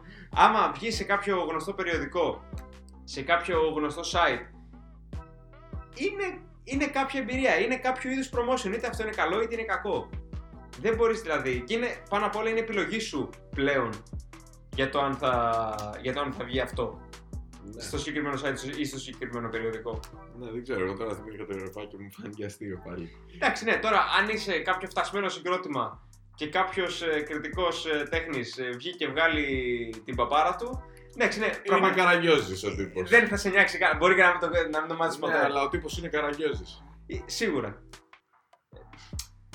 Δεν ξέρω, δεν ξέρω, δεν. Ε... Μαλακέ, όχι, όχι σίγουρα. Είναι, είναι πολύ λεπτό το ζήτημα αυτό των ε, κριτικών τέχνης. Δεν μ' Είναι- αρέσουν. Είναι πολύ λεπτό αυτό το ζήτημα. Δηλαδή, όπως είπαμε και πριν, υπάρχουν κάποια αντικειμενικά στοιχεία και κάποια υποκειμενικά στοιχεία για το αν ένα, ένα προϊόν είναι καλό ή είναι κακό. Τώρα, αν ο συγκεκριμένος ε, ε, άνθρωπος το κρίνει, κρίνει ότι είναι κακό ή ότι είναι καλό, ναι, μεν είναι καθαρά στο χέρι του, αλλά σίγουρα κάτι παραπάνω. Έχει ακούσει λίγη παραπάνω μουσική, έχει, ακούσει, λι- έχει δει λίγο παραπάνω από το συγκεκριμένο προϊόν από εσένα που έχεις, ε, που έχεις δει δύο συγκροτήματα ή που έχεις φάει δύο τυριά στη ζωή σου; Εντάξει. Δηλαδή, αν θέλω εγώ να φάω, αν παράδειγμα εμπιστεύομαι εγώ τον Ορέστη που έχει φάει 10.000 τυριά, αν βγει και πήγε ένα τυρί ότι αυτό είναι κορυφαίο το τυρί ή αυτό είναι κακό τυρί, θα τον ακούσω γιατί τον Εντάξει, φίλε, εμπιστεύομαι. άμα το φάσω με στο κακό τυρί, μπορεί και να σ' αρέσει. Τι πάει να πει, επειδή δεν μ' άρεσε εμένα. Επειδή έχω φάει πιο πολλά τυριά. Σιγά δηλαδή να πούμε και το, και το σπόρο να πούμε, τυριά τρώω. Δεν κάνω και τίποτα σοβαρό. Ναι, ρε φίλε, αλλά όπως και να έχει, έχεις φάει 19 σтрιά. Ε, εντάξει, στα χέρια μας κιόλας, ρε φίλε, τι είναι. Δεν σου πας σε ποια τρόπο να κάνεις εγχείρηση. Αν πεις έχω κάνει 15.000 εγχειρήσεις και θα σου πω σε ποια τρόπο να πας. Εντάξει, ακούς μουσική. Έχεις ακούσει πολύ μουσική. Α, εντάξει, στα αρχίδια μας κιόλας. Ναι, αλλά αυτό σημαίνει ότι έχεις ακούσει και καλή μουσική και κακή μουσική. Να πεις ποιος κρίνει ότι είναι, Τι αν είναι είναι καλή. κακή τώρα μουσική; Ναι, μπαίνουμε σε πολύ βαθύ κομμάτι και πολύ Βλέπεις. υποκειμενικό. Και να κομμάτι. πω πάλι του Μετάλλικα. Και θα, θα συνεχίσουμε να λέμε για τους Μετάλλικα γιατί είναι ένα καλό μέτρο σύγκρισης οι Μετάλλικα. Σίγουρα. Και είναι και πολύ γνωστοί, οπότε όλοι τους ξέρουν τους Μετάλλικα, ξέρουν πάνω κάτω τι έχει. Εγώ θεωρώ ότι οι πρώτοι, τώρα, στη φάση που είμαι τώρα, οι πρώτοι δίσκοι δεν έχουν να μου προσφέρουν τίποτα. Δεν θα τους ακούσω πάλι τους πρώτους δίσκους. Οι άλλοι, load, reload, load και reload κυρίως. Όχι load. και το Garage ε, όλοι αυτοί οι δίσκοι πιστεύω ότι τώρα έχουν πολύ περισσότερα πράγματα να μου πούνε από, από ό,τι έχουν να μου πούνε οι άλλοι. Και οι Ξέρεις, τελευταίοι, τώρα δεν, δεν με ενδιαφέρουν οι τελευταίοι δίσκοι που είναι βγάλει Metallica, δεν, με, δεν μου λένε κάτι. Οι υπόλοιποι όμως έχω ακούσει κομματάρες εκεί μέσα και έχω γουστάρει τη ζωή μου. Και οι άλλοι βγαίνουν και τρελνότσαν ότι Α, αυτό δεν είναι Metallica. Ε, εντάξει, ρε φίλε, συγγνώμη που δηλαδή δεν κάνουμε την ίδια μουσική 45 χρόνια για να γουστάρεις εσύ. Ξέρεις τι, όμως εν τέλει έχουν καταλήξει να κάνουν τη μουσική, την ίδια μουσική 45 χρόνια. Ε, τους 45 φάγανε χρόνια, τους ανθρώπους. Αλλά το θέμα ποιο είναι. Είσαι η Metallica. Είσαι ο Hetfield. Δεν μπορεί κανείς, κανείς Καλά. να σου πει Ναι. γιατί εν, εν έτη 2021 Ναι. έβγαλες ένα δίσκο παρόμοιο με το 1990. ναι. Δε, ακόμα και να στο πει θα τον πεις Καραγκιόζη. Είναι βλάκας. Είσαι, θα τον πεις Είσαι Καραγκιόζη. βλάκας αν βλάκας. πας να πεις στο Headfield τι μουσική πάει να κάνει. Ισχύει. Σίγουρα δεν ξέρεις καλύτερα από αυτό. Ισχύει, ισχύει, Σίγουρα φίλε, δεν ξέρεις ξεκάθαρα. καλύτερα από αυτό. Σε καμία Και περίπτωση. ευτυχώς που δεν σ' άκουγε όλα τα χρόνια, γιατί δεν ήξερες καλύτερα από αυτό. να σε μου το φέρει. καμία απόλυτος περίπτωση. Και γενικότερα ότι αν έχεις φτάσει σε ένα σημείο που έχεις κάνει τόσο πολλά και είσαι τόσο φτασμένος, έχεις το καλό, παύλα κακό, ε, την, αυτή την ασυλία που κανείς δεν μπορεί να σου πει τίποτα. Δηλαδή, Ναι, ναι. αυτό που είπα. Εγώ, γενικά, Ποιος; εγώ πιστεύω ότι έπρεπε όλοι να την έχουν αυτή την ασυλία. Να μην μπορεί κανένας να πει τίποτα στον άλλον. Πέρα από τα τεχνικά τώρα. Διαφωνώ, ξέρεις τι, γιατί για, για να πάει μπροστά κάποιο, κάποιο είδος τέχνης, πρέπει να βγει κάτι, κάτι διαφορετικό. Να βγει κάτι διαφορετικό. Εγώ σου λέω τα τεχνικά. Να του πεις ρε φίλε, ξέρω κάνει άλλη μίξη. Κάνει άλλο τέτοιο. Κάνει άλλο... Όχι, ξέρεις τι, Από εκεί και πέρα, τι να του πεις τώρα. Δεν, δεν- να του πεις δεν μ' άρεσε. Ε, εντάξει. ξέρεις δεν τι να σ' σου πω. άρεσε. Το τεχνικό κομμάτι, όταν εννοώ το τεχνικό κομμάτι, εννοώ το παικτικό κομμάτι. Δηλαδή, άμα Όχι, ρε, βάλε και, το, και την παραγωγή μέσα. Υπάρχει πάλι αντικειμενικά κριτήρια για το αν μια παραγωγή είναι καλή. Ε, Ή κακή. εντάξει. Ενώ ότι ρε φίλε δεν υπάρχει περίπτωση να ακούσεις. Ε, τι να σου πω. Ε, δεν υπάρχει περίπτωση να ακούσεις το Black Album και να πεις Αυτό που ακούω είναι σκατά, ηχητικά. Ρε φίλε, είναι από τις καλύτερες παραγωγές που έχει γίνει στο, στον πλανήτη. Δεν γίνεται να πεις ότι αυτό το πράγμα είναι σκατά. Οπότε, ναι, μεν υπάρχουν αντικειμενικά κριτήρια. Αλλά και πάλι, δεν γίνεται να πεις σε κάποιον ο οποίος έγινε είδωλο και δε- δεν ξέρω εγώ τι, σε άπειρους ανθρώπους να γυρίσεις και να του πεις γιατί παίζεις τα ίδια πράγματα που έπαιζες και 40 χρόνια πριν. Πριν. Γιατί έτσι γουστάρω. Γιατί έτσι γουστάρω. Θα σου It πει- is what it is. Άντε γαμίσου. Άντε γάμισου. Ξεκάθαρα, άντε γαμίσου. Ναι. Δεν μπορείς να του πεις αυτό το πράγμα, αλλά Όση ώρα μιλάμε, έχω βγάλει πιο πολλά λεφτά από ό,τι θα βγάλεις αυτό το θα, μήνα. θα βγάλεις εσύ στη ζωή Suck σου. my ass. Θα βγάλεις εσύ, όχι το, στη ζωή σου θα βγάλεις. Ναι, ρούφα την κολοτρυπίδα μου. Μαλάκα, Και ο- άξι φορτώσου. Ο Τόμπι βγάζει ακόμα λεφτά ο- περισσότερα από όσα θα βγάλουμε εμείς στη ζωή μας από το Injustice for All που βγήκε το 89. Έτσι, μπράβο. 40 χρόνια, 30 Όση ώρα χρόνια πριν. μιλά, το χαρτί πίσω κόβει. Ξεκάθαρα. Οπότε. Τι να πω, δεν, δεν ξέρω. Όταν έχει φτάσει όντως σε ένα, σε ένα τέτοιο σημείο, δεν μπορείς όντως κανεί να σου πει τίποτα. Βέβαια, αυτός δεν είναι λόγος για να σταματήσεις να προσπαθείς και να βγάζεις κάτι διαφορετικό. Αλλά κάθε μπάντα φτάνει στο peak της. Κάθε καλλιτέχνης φτάνει στο peak του. Δεν μπορείς ναι, δεν θα μας πούνε τώρα τίποτα καινούργιο μετά. για όλη σου τη ζωή να βγάζεις κάτι, διαφορετικό- κάτι διαφορετικό. Εκτός θα είσαι το ένα συγκρότημα στα χρονικά του σύμπαντος που θα καταφέρει να το κάνει αυτό. Δεν γίνεται, ρε φίλε. Είναι κάποια ανθρωπινά όρια που σε κρατάνε πίσω το να μην, το, το να μην βγάζεις κάτι ξεχωριστό, κάτι διαφορετικό, κάτι καλό για όσους ζεις. Οπότε ναι, δεν, ε, δεν μπορεί κανείς να πει στο Headfield γιατί το δίσκο που έβγαλε το 2016 είναι ίδιος με το δίσκο που έβγαλε το 1990. Θα σου πει, δεν θα σου πει, δεν θα του κάνεις τον κόπο Δεν να θα σου σου πει. απαντήσει καν. Θα σου πει, άι γαμίσου. Σήκω, φύγε. Παίζω από εδώ. σε 80.000 άτομα. Σηκώ σου γαμίσου που λέει και ένας φίλος μου. Παίζω σε 80.000 άτομα casually. Ναι. casual Ναι, παίζω ναι, στα ναι. 80.000 άτομα και γεμίζω το στάδιο ειρήνης και φιλίας επειδή απλά σηκώθηκα σήμερα το πρωί και έξω από το παπάρι. μου. Ναι, μπορεί να πει ο τύπος ότι ένα πρωί να πει ότι το βράδυ παίζουμε στο σεφ και το σεφ να είναι γεμάτο. Ναι, δύο φορές κιόλας. Ναι, και να περιμένει και κόσμος απ' έξω. Σίγουρα. Σίγουρα. Ναι. Τι να πεις, γενικότερα το. Και να έχει ειστήριο 150 ευρώ. 250 εκατομμύρια ευρώ. Εγώ φίλε 250 ευρώ τα δεν είχα πάω. Ε, τώρα φίλοι είχαν παίξει στην Αλάσκα και είχαν. Έλα. είχαν πόσα άτομα. Και το είχαν. Πού στην Αλάσκα, ρε φίλε; Που έχει 8 άτομα δηλαδή εκεί πέρα. Που είχαν έρθει από. Από- Ινδοί είχαν έρθει, μαλάκα, Ναι, να, ναι, να, ναι. να τους δούνε. Ναι, εγώ σκεφτόμουν να πάω Ρουμανία και να τους δω Ρουμανία. Ναι, ξεκάθαρα. Να πλήρωνα δηλαδή αεροπλάνα, διαμονές, φαγητά, τα εισιτήρια για τη συναυλία που Τα πάντα, τα πάντα όλα Για να πάω να τους δω δύο ώρες. για να πάνε στις 12 ώρες να πω ρε φίλε ότι τους είδα και πέρασα και γαμό. Δεν μπορείς να πεις κάτι σε αυτά τα άτομα σε καμία περίπτωση. Λοιπόν, επιστροφή τώρα στο delay. Για να φτάνουμε και προς το τέλος, δεν γράφουμε και μια μισή ώρα. Γράφουν, έχει πέρασει μια μισή ώρα. Μια μισή ώρα έτσι. Άσε μια μπύρες αυτά. Α πούμε δεν πειράζει. Λοιπόν, η delay τώρα. Γυρίσατε το βίντεο κλιπ. Ήσουν και εσύ εκεί. Ήμουνα και εγώ εκεί, έκανα τα backstage. Ισχύει, έκανε τα backstage. ε, Γυρίστε το βίντεο κλιπ με έναν συμπαθέστατο ε, σκηνοθέτη. Ο Ερδότης αυτός ο σκηνοθέτης. Πολύ ευγενική φυσιογνωμία και το λέω και στον αέρα επειδή το συμπάθησα πάρα πολύ. Και- Ε, και- Είναι ευγενικό, σίγουρα, σαν άνθρωπος είναι ευγενικός. Στη όχι, δουλειά του. ενώ ευγενική φυσιογνωμία, δηλαδή τον βλέπεις και λες. Wholesome. Ναι, ναι, μπράβο. Πολύ wholesome. Ναι, Σίγουρα, σίγουρα. ναι. Και φάνηκε να προσέχει πάρα πολύ για αυτό που κάνει. Τέλος πάντων, μην. Μπούμε σε λεπτομέρειες, ναι, θα, Ναι, θα δείτε. Πώς τα- το λένε το κομμάτι που περιμένουμε. Το κομμάτι λέγεται Bring them to justice. Bring them to justice. Ναι. Και έχει να κάνει γενικότερα για το όλο φαινόμενο του, του ρατσισμού και της εξουσίας που βιώνουμε όλα αυτά τα χρόνια και συγκεκριμένα το, το γεγονός που μας έκανε να, να, γυ- να οδηγηθούμε στο να γράψουμε αυτό το κομμάτι είναι το, αυτό που είχε γίνει με το Floyd. Η αλήθεια είναι ότι, οκ, δεν, ε, δεν ξέρω τι είχε κάνει αυτός ο άνθρωπος ε, Δεν έχει σημασία. Παλιά δεν έχει απολύτως καμία σημασία. Σημασία έχει ότι ένας άνθρωπος πέθανε από έναν ο οποίος είχε εξουσία επειδή απλά είχε εξουσία και είχε διαφορετικό χρώμα από αυτόν που είχε την Ναι. εξουσία. Και όλο αυτό το κομμάτι έχει να κάνει με αυτό το φαινόμενο ε, της εξουσίας. Γυρίστηκε τώρα πριν, πριν ένα μήνα, τώρα είμαστε στα... Το πήγαμε λίγο ανάποδα η αλήθεια. Είναι συνήθως πρώτα ηχογραφείται και είναι έτοιμο το κομμάτι και μετά γυρίζεται το βίντεο κλιπ. Είπαμε να το κάνουμε λίγο διαφορετικά η αλήθεια είναι τώρα. Γυρίσαμε πρώτα το βίντεο κλιπ και τώρα ε, είμαστε στο στάδιο της ηχογράφησης. Τώρα σε μια εβδομάδα τελειώνουμε και τα, και τα φωνητικά. Ε, η αλήθεια είναι ότι δεν ξέρουμε πότε θα βγει γιατί Πότε το περιμένουμε, ρε παιδί μου.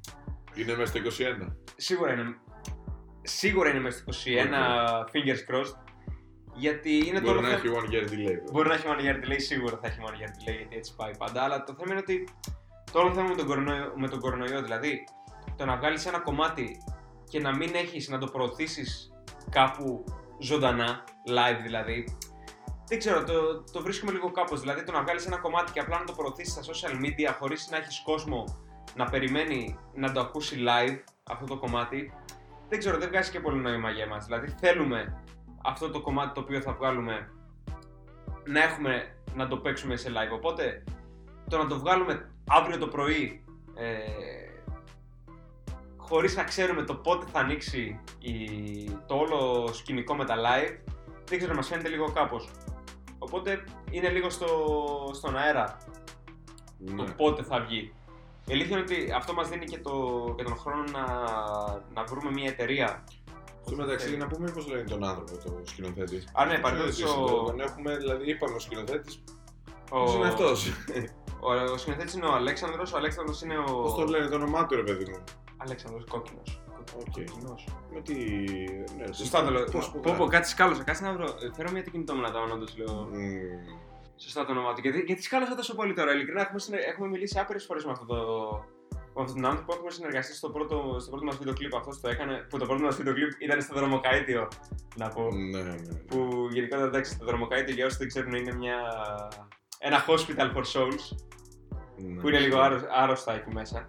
Ε, ναι, Αλέξανδρος Κόκκινος. Κόκκινο, κόκκινος πιστεύω. Ε, πώς με πιστεύω. Εγώ ξέρω ένα πράσινο στο μεταξύ.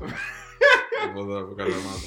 Αυτός ο άνθρωπος ειλικρινά είναι όσο πιο επαγγελματίας δεν πάει. Ήταν, ε, σκεφτείτε, αυτόν τον άνθρωπο τον είχε πάρει, δούλευε στο Ντουμπάι κάποτε, τον είχε πάρει το ίδιο το Ντουμπάι για να βγάζει ε, promo βίντεο για το Ντουμπάι. Ε, έχει δουλέψει με πάρα πάρα πολύ μεγάλους, ε, με πάρα πολύ μεγάλους καλλιτέχνες και με εμάς. Ναι. Όχι, δεν, δεν πάει στο ότι έχει δουλέψει με πάρα πολύ μεγάλου καλλιτέχνε αυτό. έχει, να, έχει να κάνει με την αντίθεση.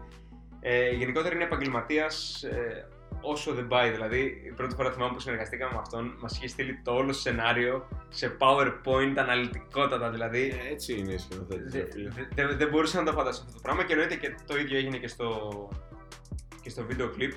Ε, εξαιρετικός σκηνοθέτης, εξαιρετικός επαγγελματίας, εξαιρετικός άνθρωπος. Μας, ε, μας πιέζει να βγάζουμε τα, τον καλύτερό μας σε αυτό, ε, στο, στην κάμερα πάνω.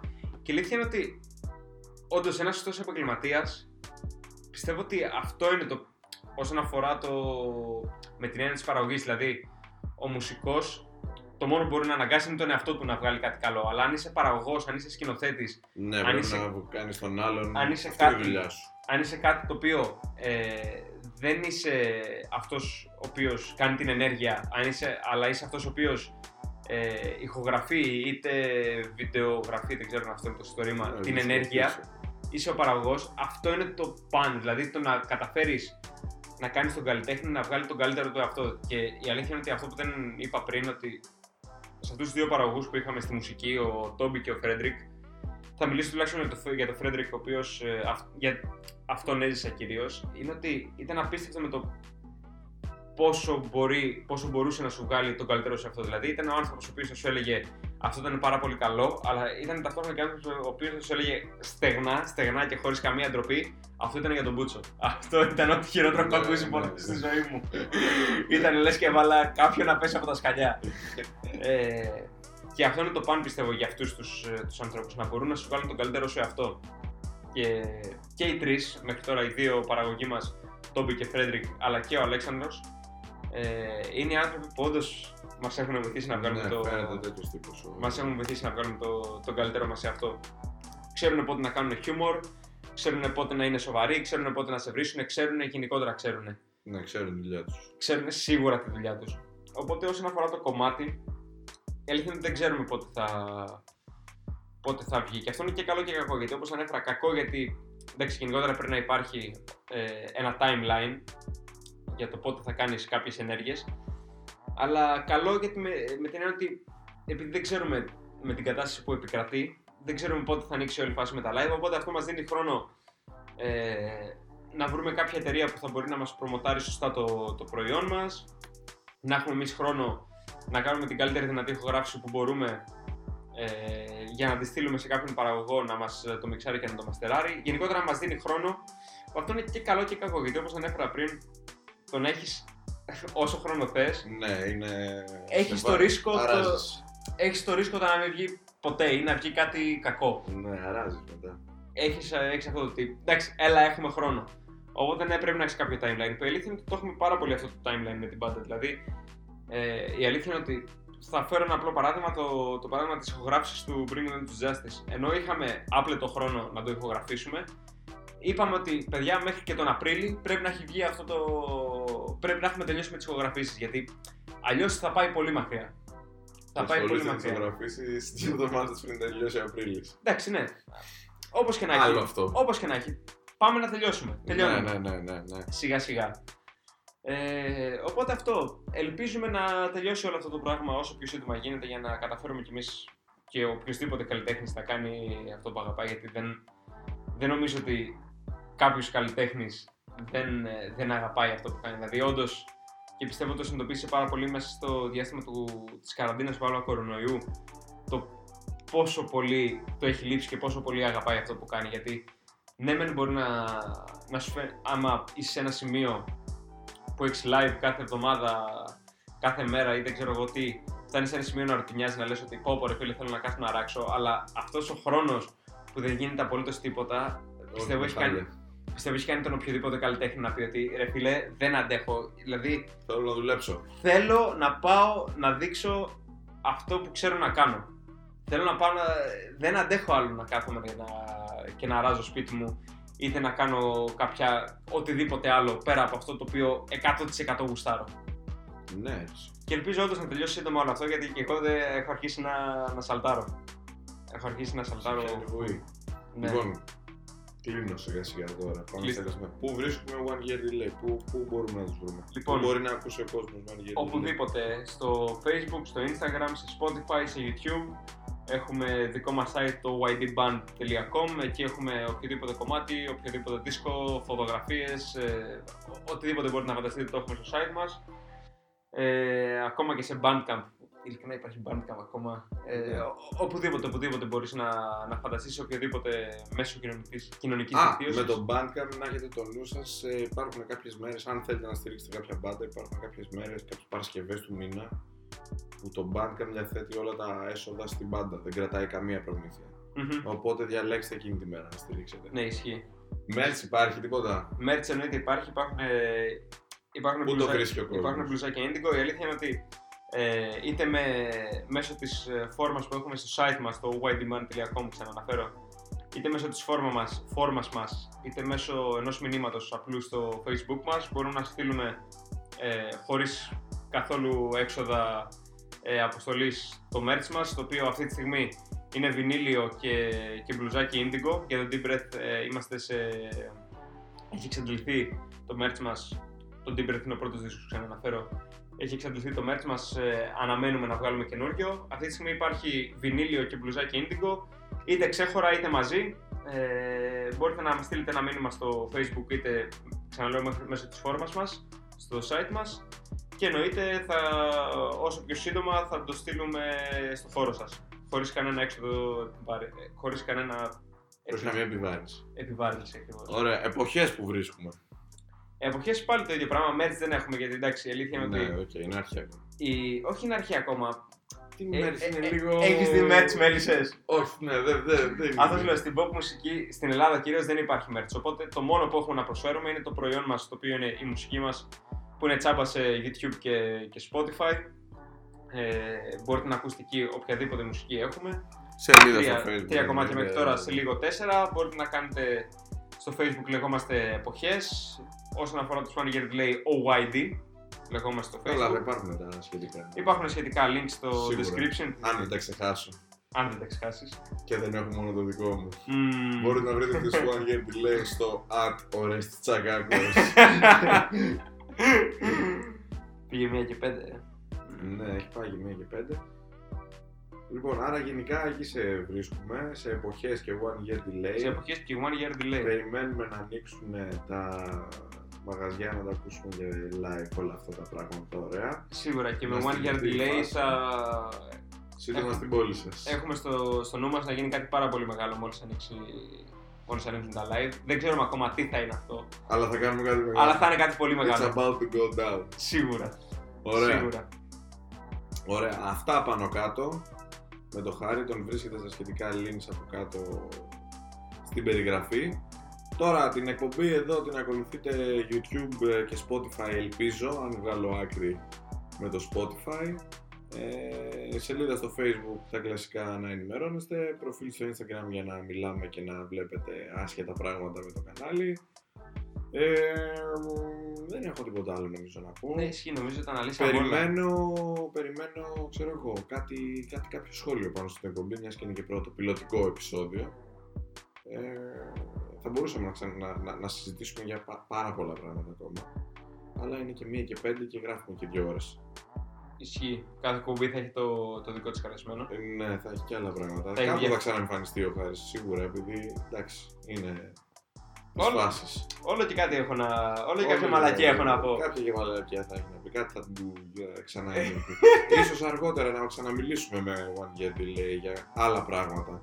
Να μπούμε πιο βαθιά πούμε, σε κάποια θέματα που δεν σταθήκαμε. Ισχύει. Αλήθεια είναι ότι έχουμε. Επειδή ένα από τα μέλη μας στο One Year Delay είναι και, είναι και μουσικός ε, μουσικός εννοώ κανονικός μουσικός είναι σπουδαγμένος έχει σίγουρα να αναφέρει πολύ περισσότερα πράγματα από ό,τι έχω να αναφέρω εγώ και οποιοδήποτε από τους Σόιντ. Ε, οπότε αναμένουμε και εκπομπή ίσως και με αυτόν. Δεν ξέρω. Ναι, θα το- γενικά, γενικά όλοι είναι ευπρόσδεκτοι, θα έρθουν διάφοροι άνθρωποι. Μην κοιτάτε τώρα που είπαμε για μουσική, θα μιλήσουμε και για άλλα άσχετα. Θα μιλήσουμε για κοινωνικά, θα μιλήσουμε για πολιτικά, Ο μικρός θα Ελευθερίου. μιλήσουμε για τέχνες. Όχι, δεν έχει καμία δουλειά ο μικρός θα μιλήσουμε για, για, για, για, για οτιδήποτε, οτιδήποτε βρούμε. Ε, καμία. δεν έρχονται σε αυτό το σπίτι. Έπρεπε να το έχεις καταλάβει, εξυγχρονίσου γέρο. Αυτά λοιπόν αγαπητά μου παιδιά, ακολουθήστε μας. Πάω τουαλέτα, κάνω το outro. Ωραίος. Στα, στα, στα, Ου. στους συνδέσμους της περιγραφής. Και περιμένω τα σχόλιά σας. Καλή συνέχεια.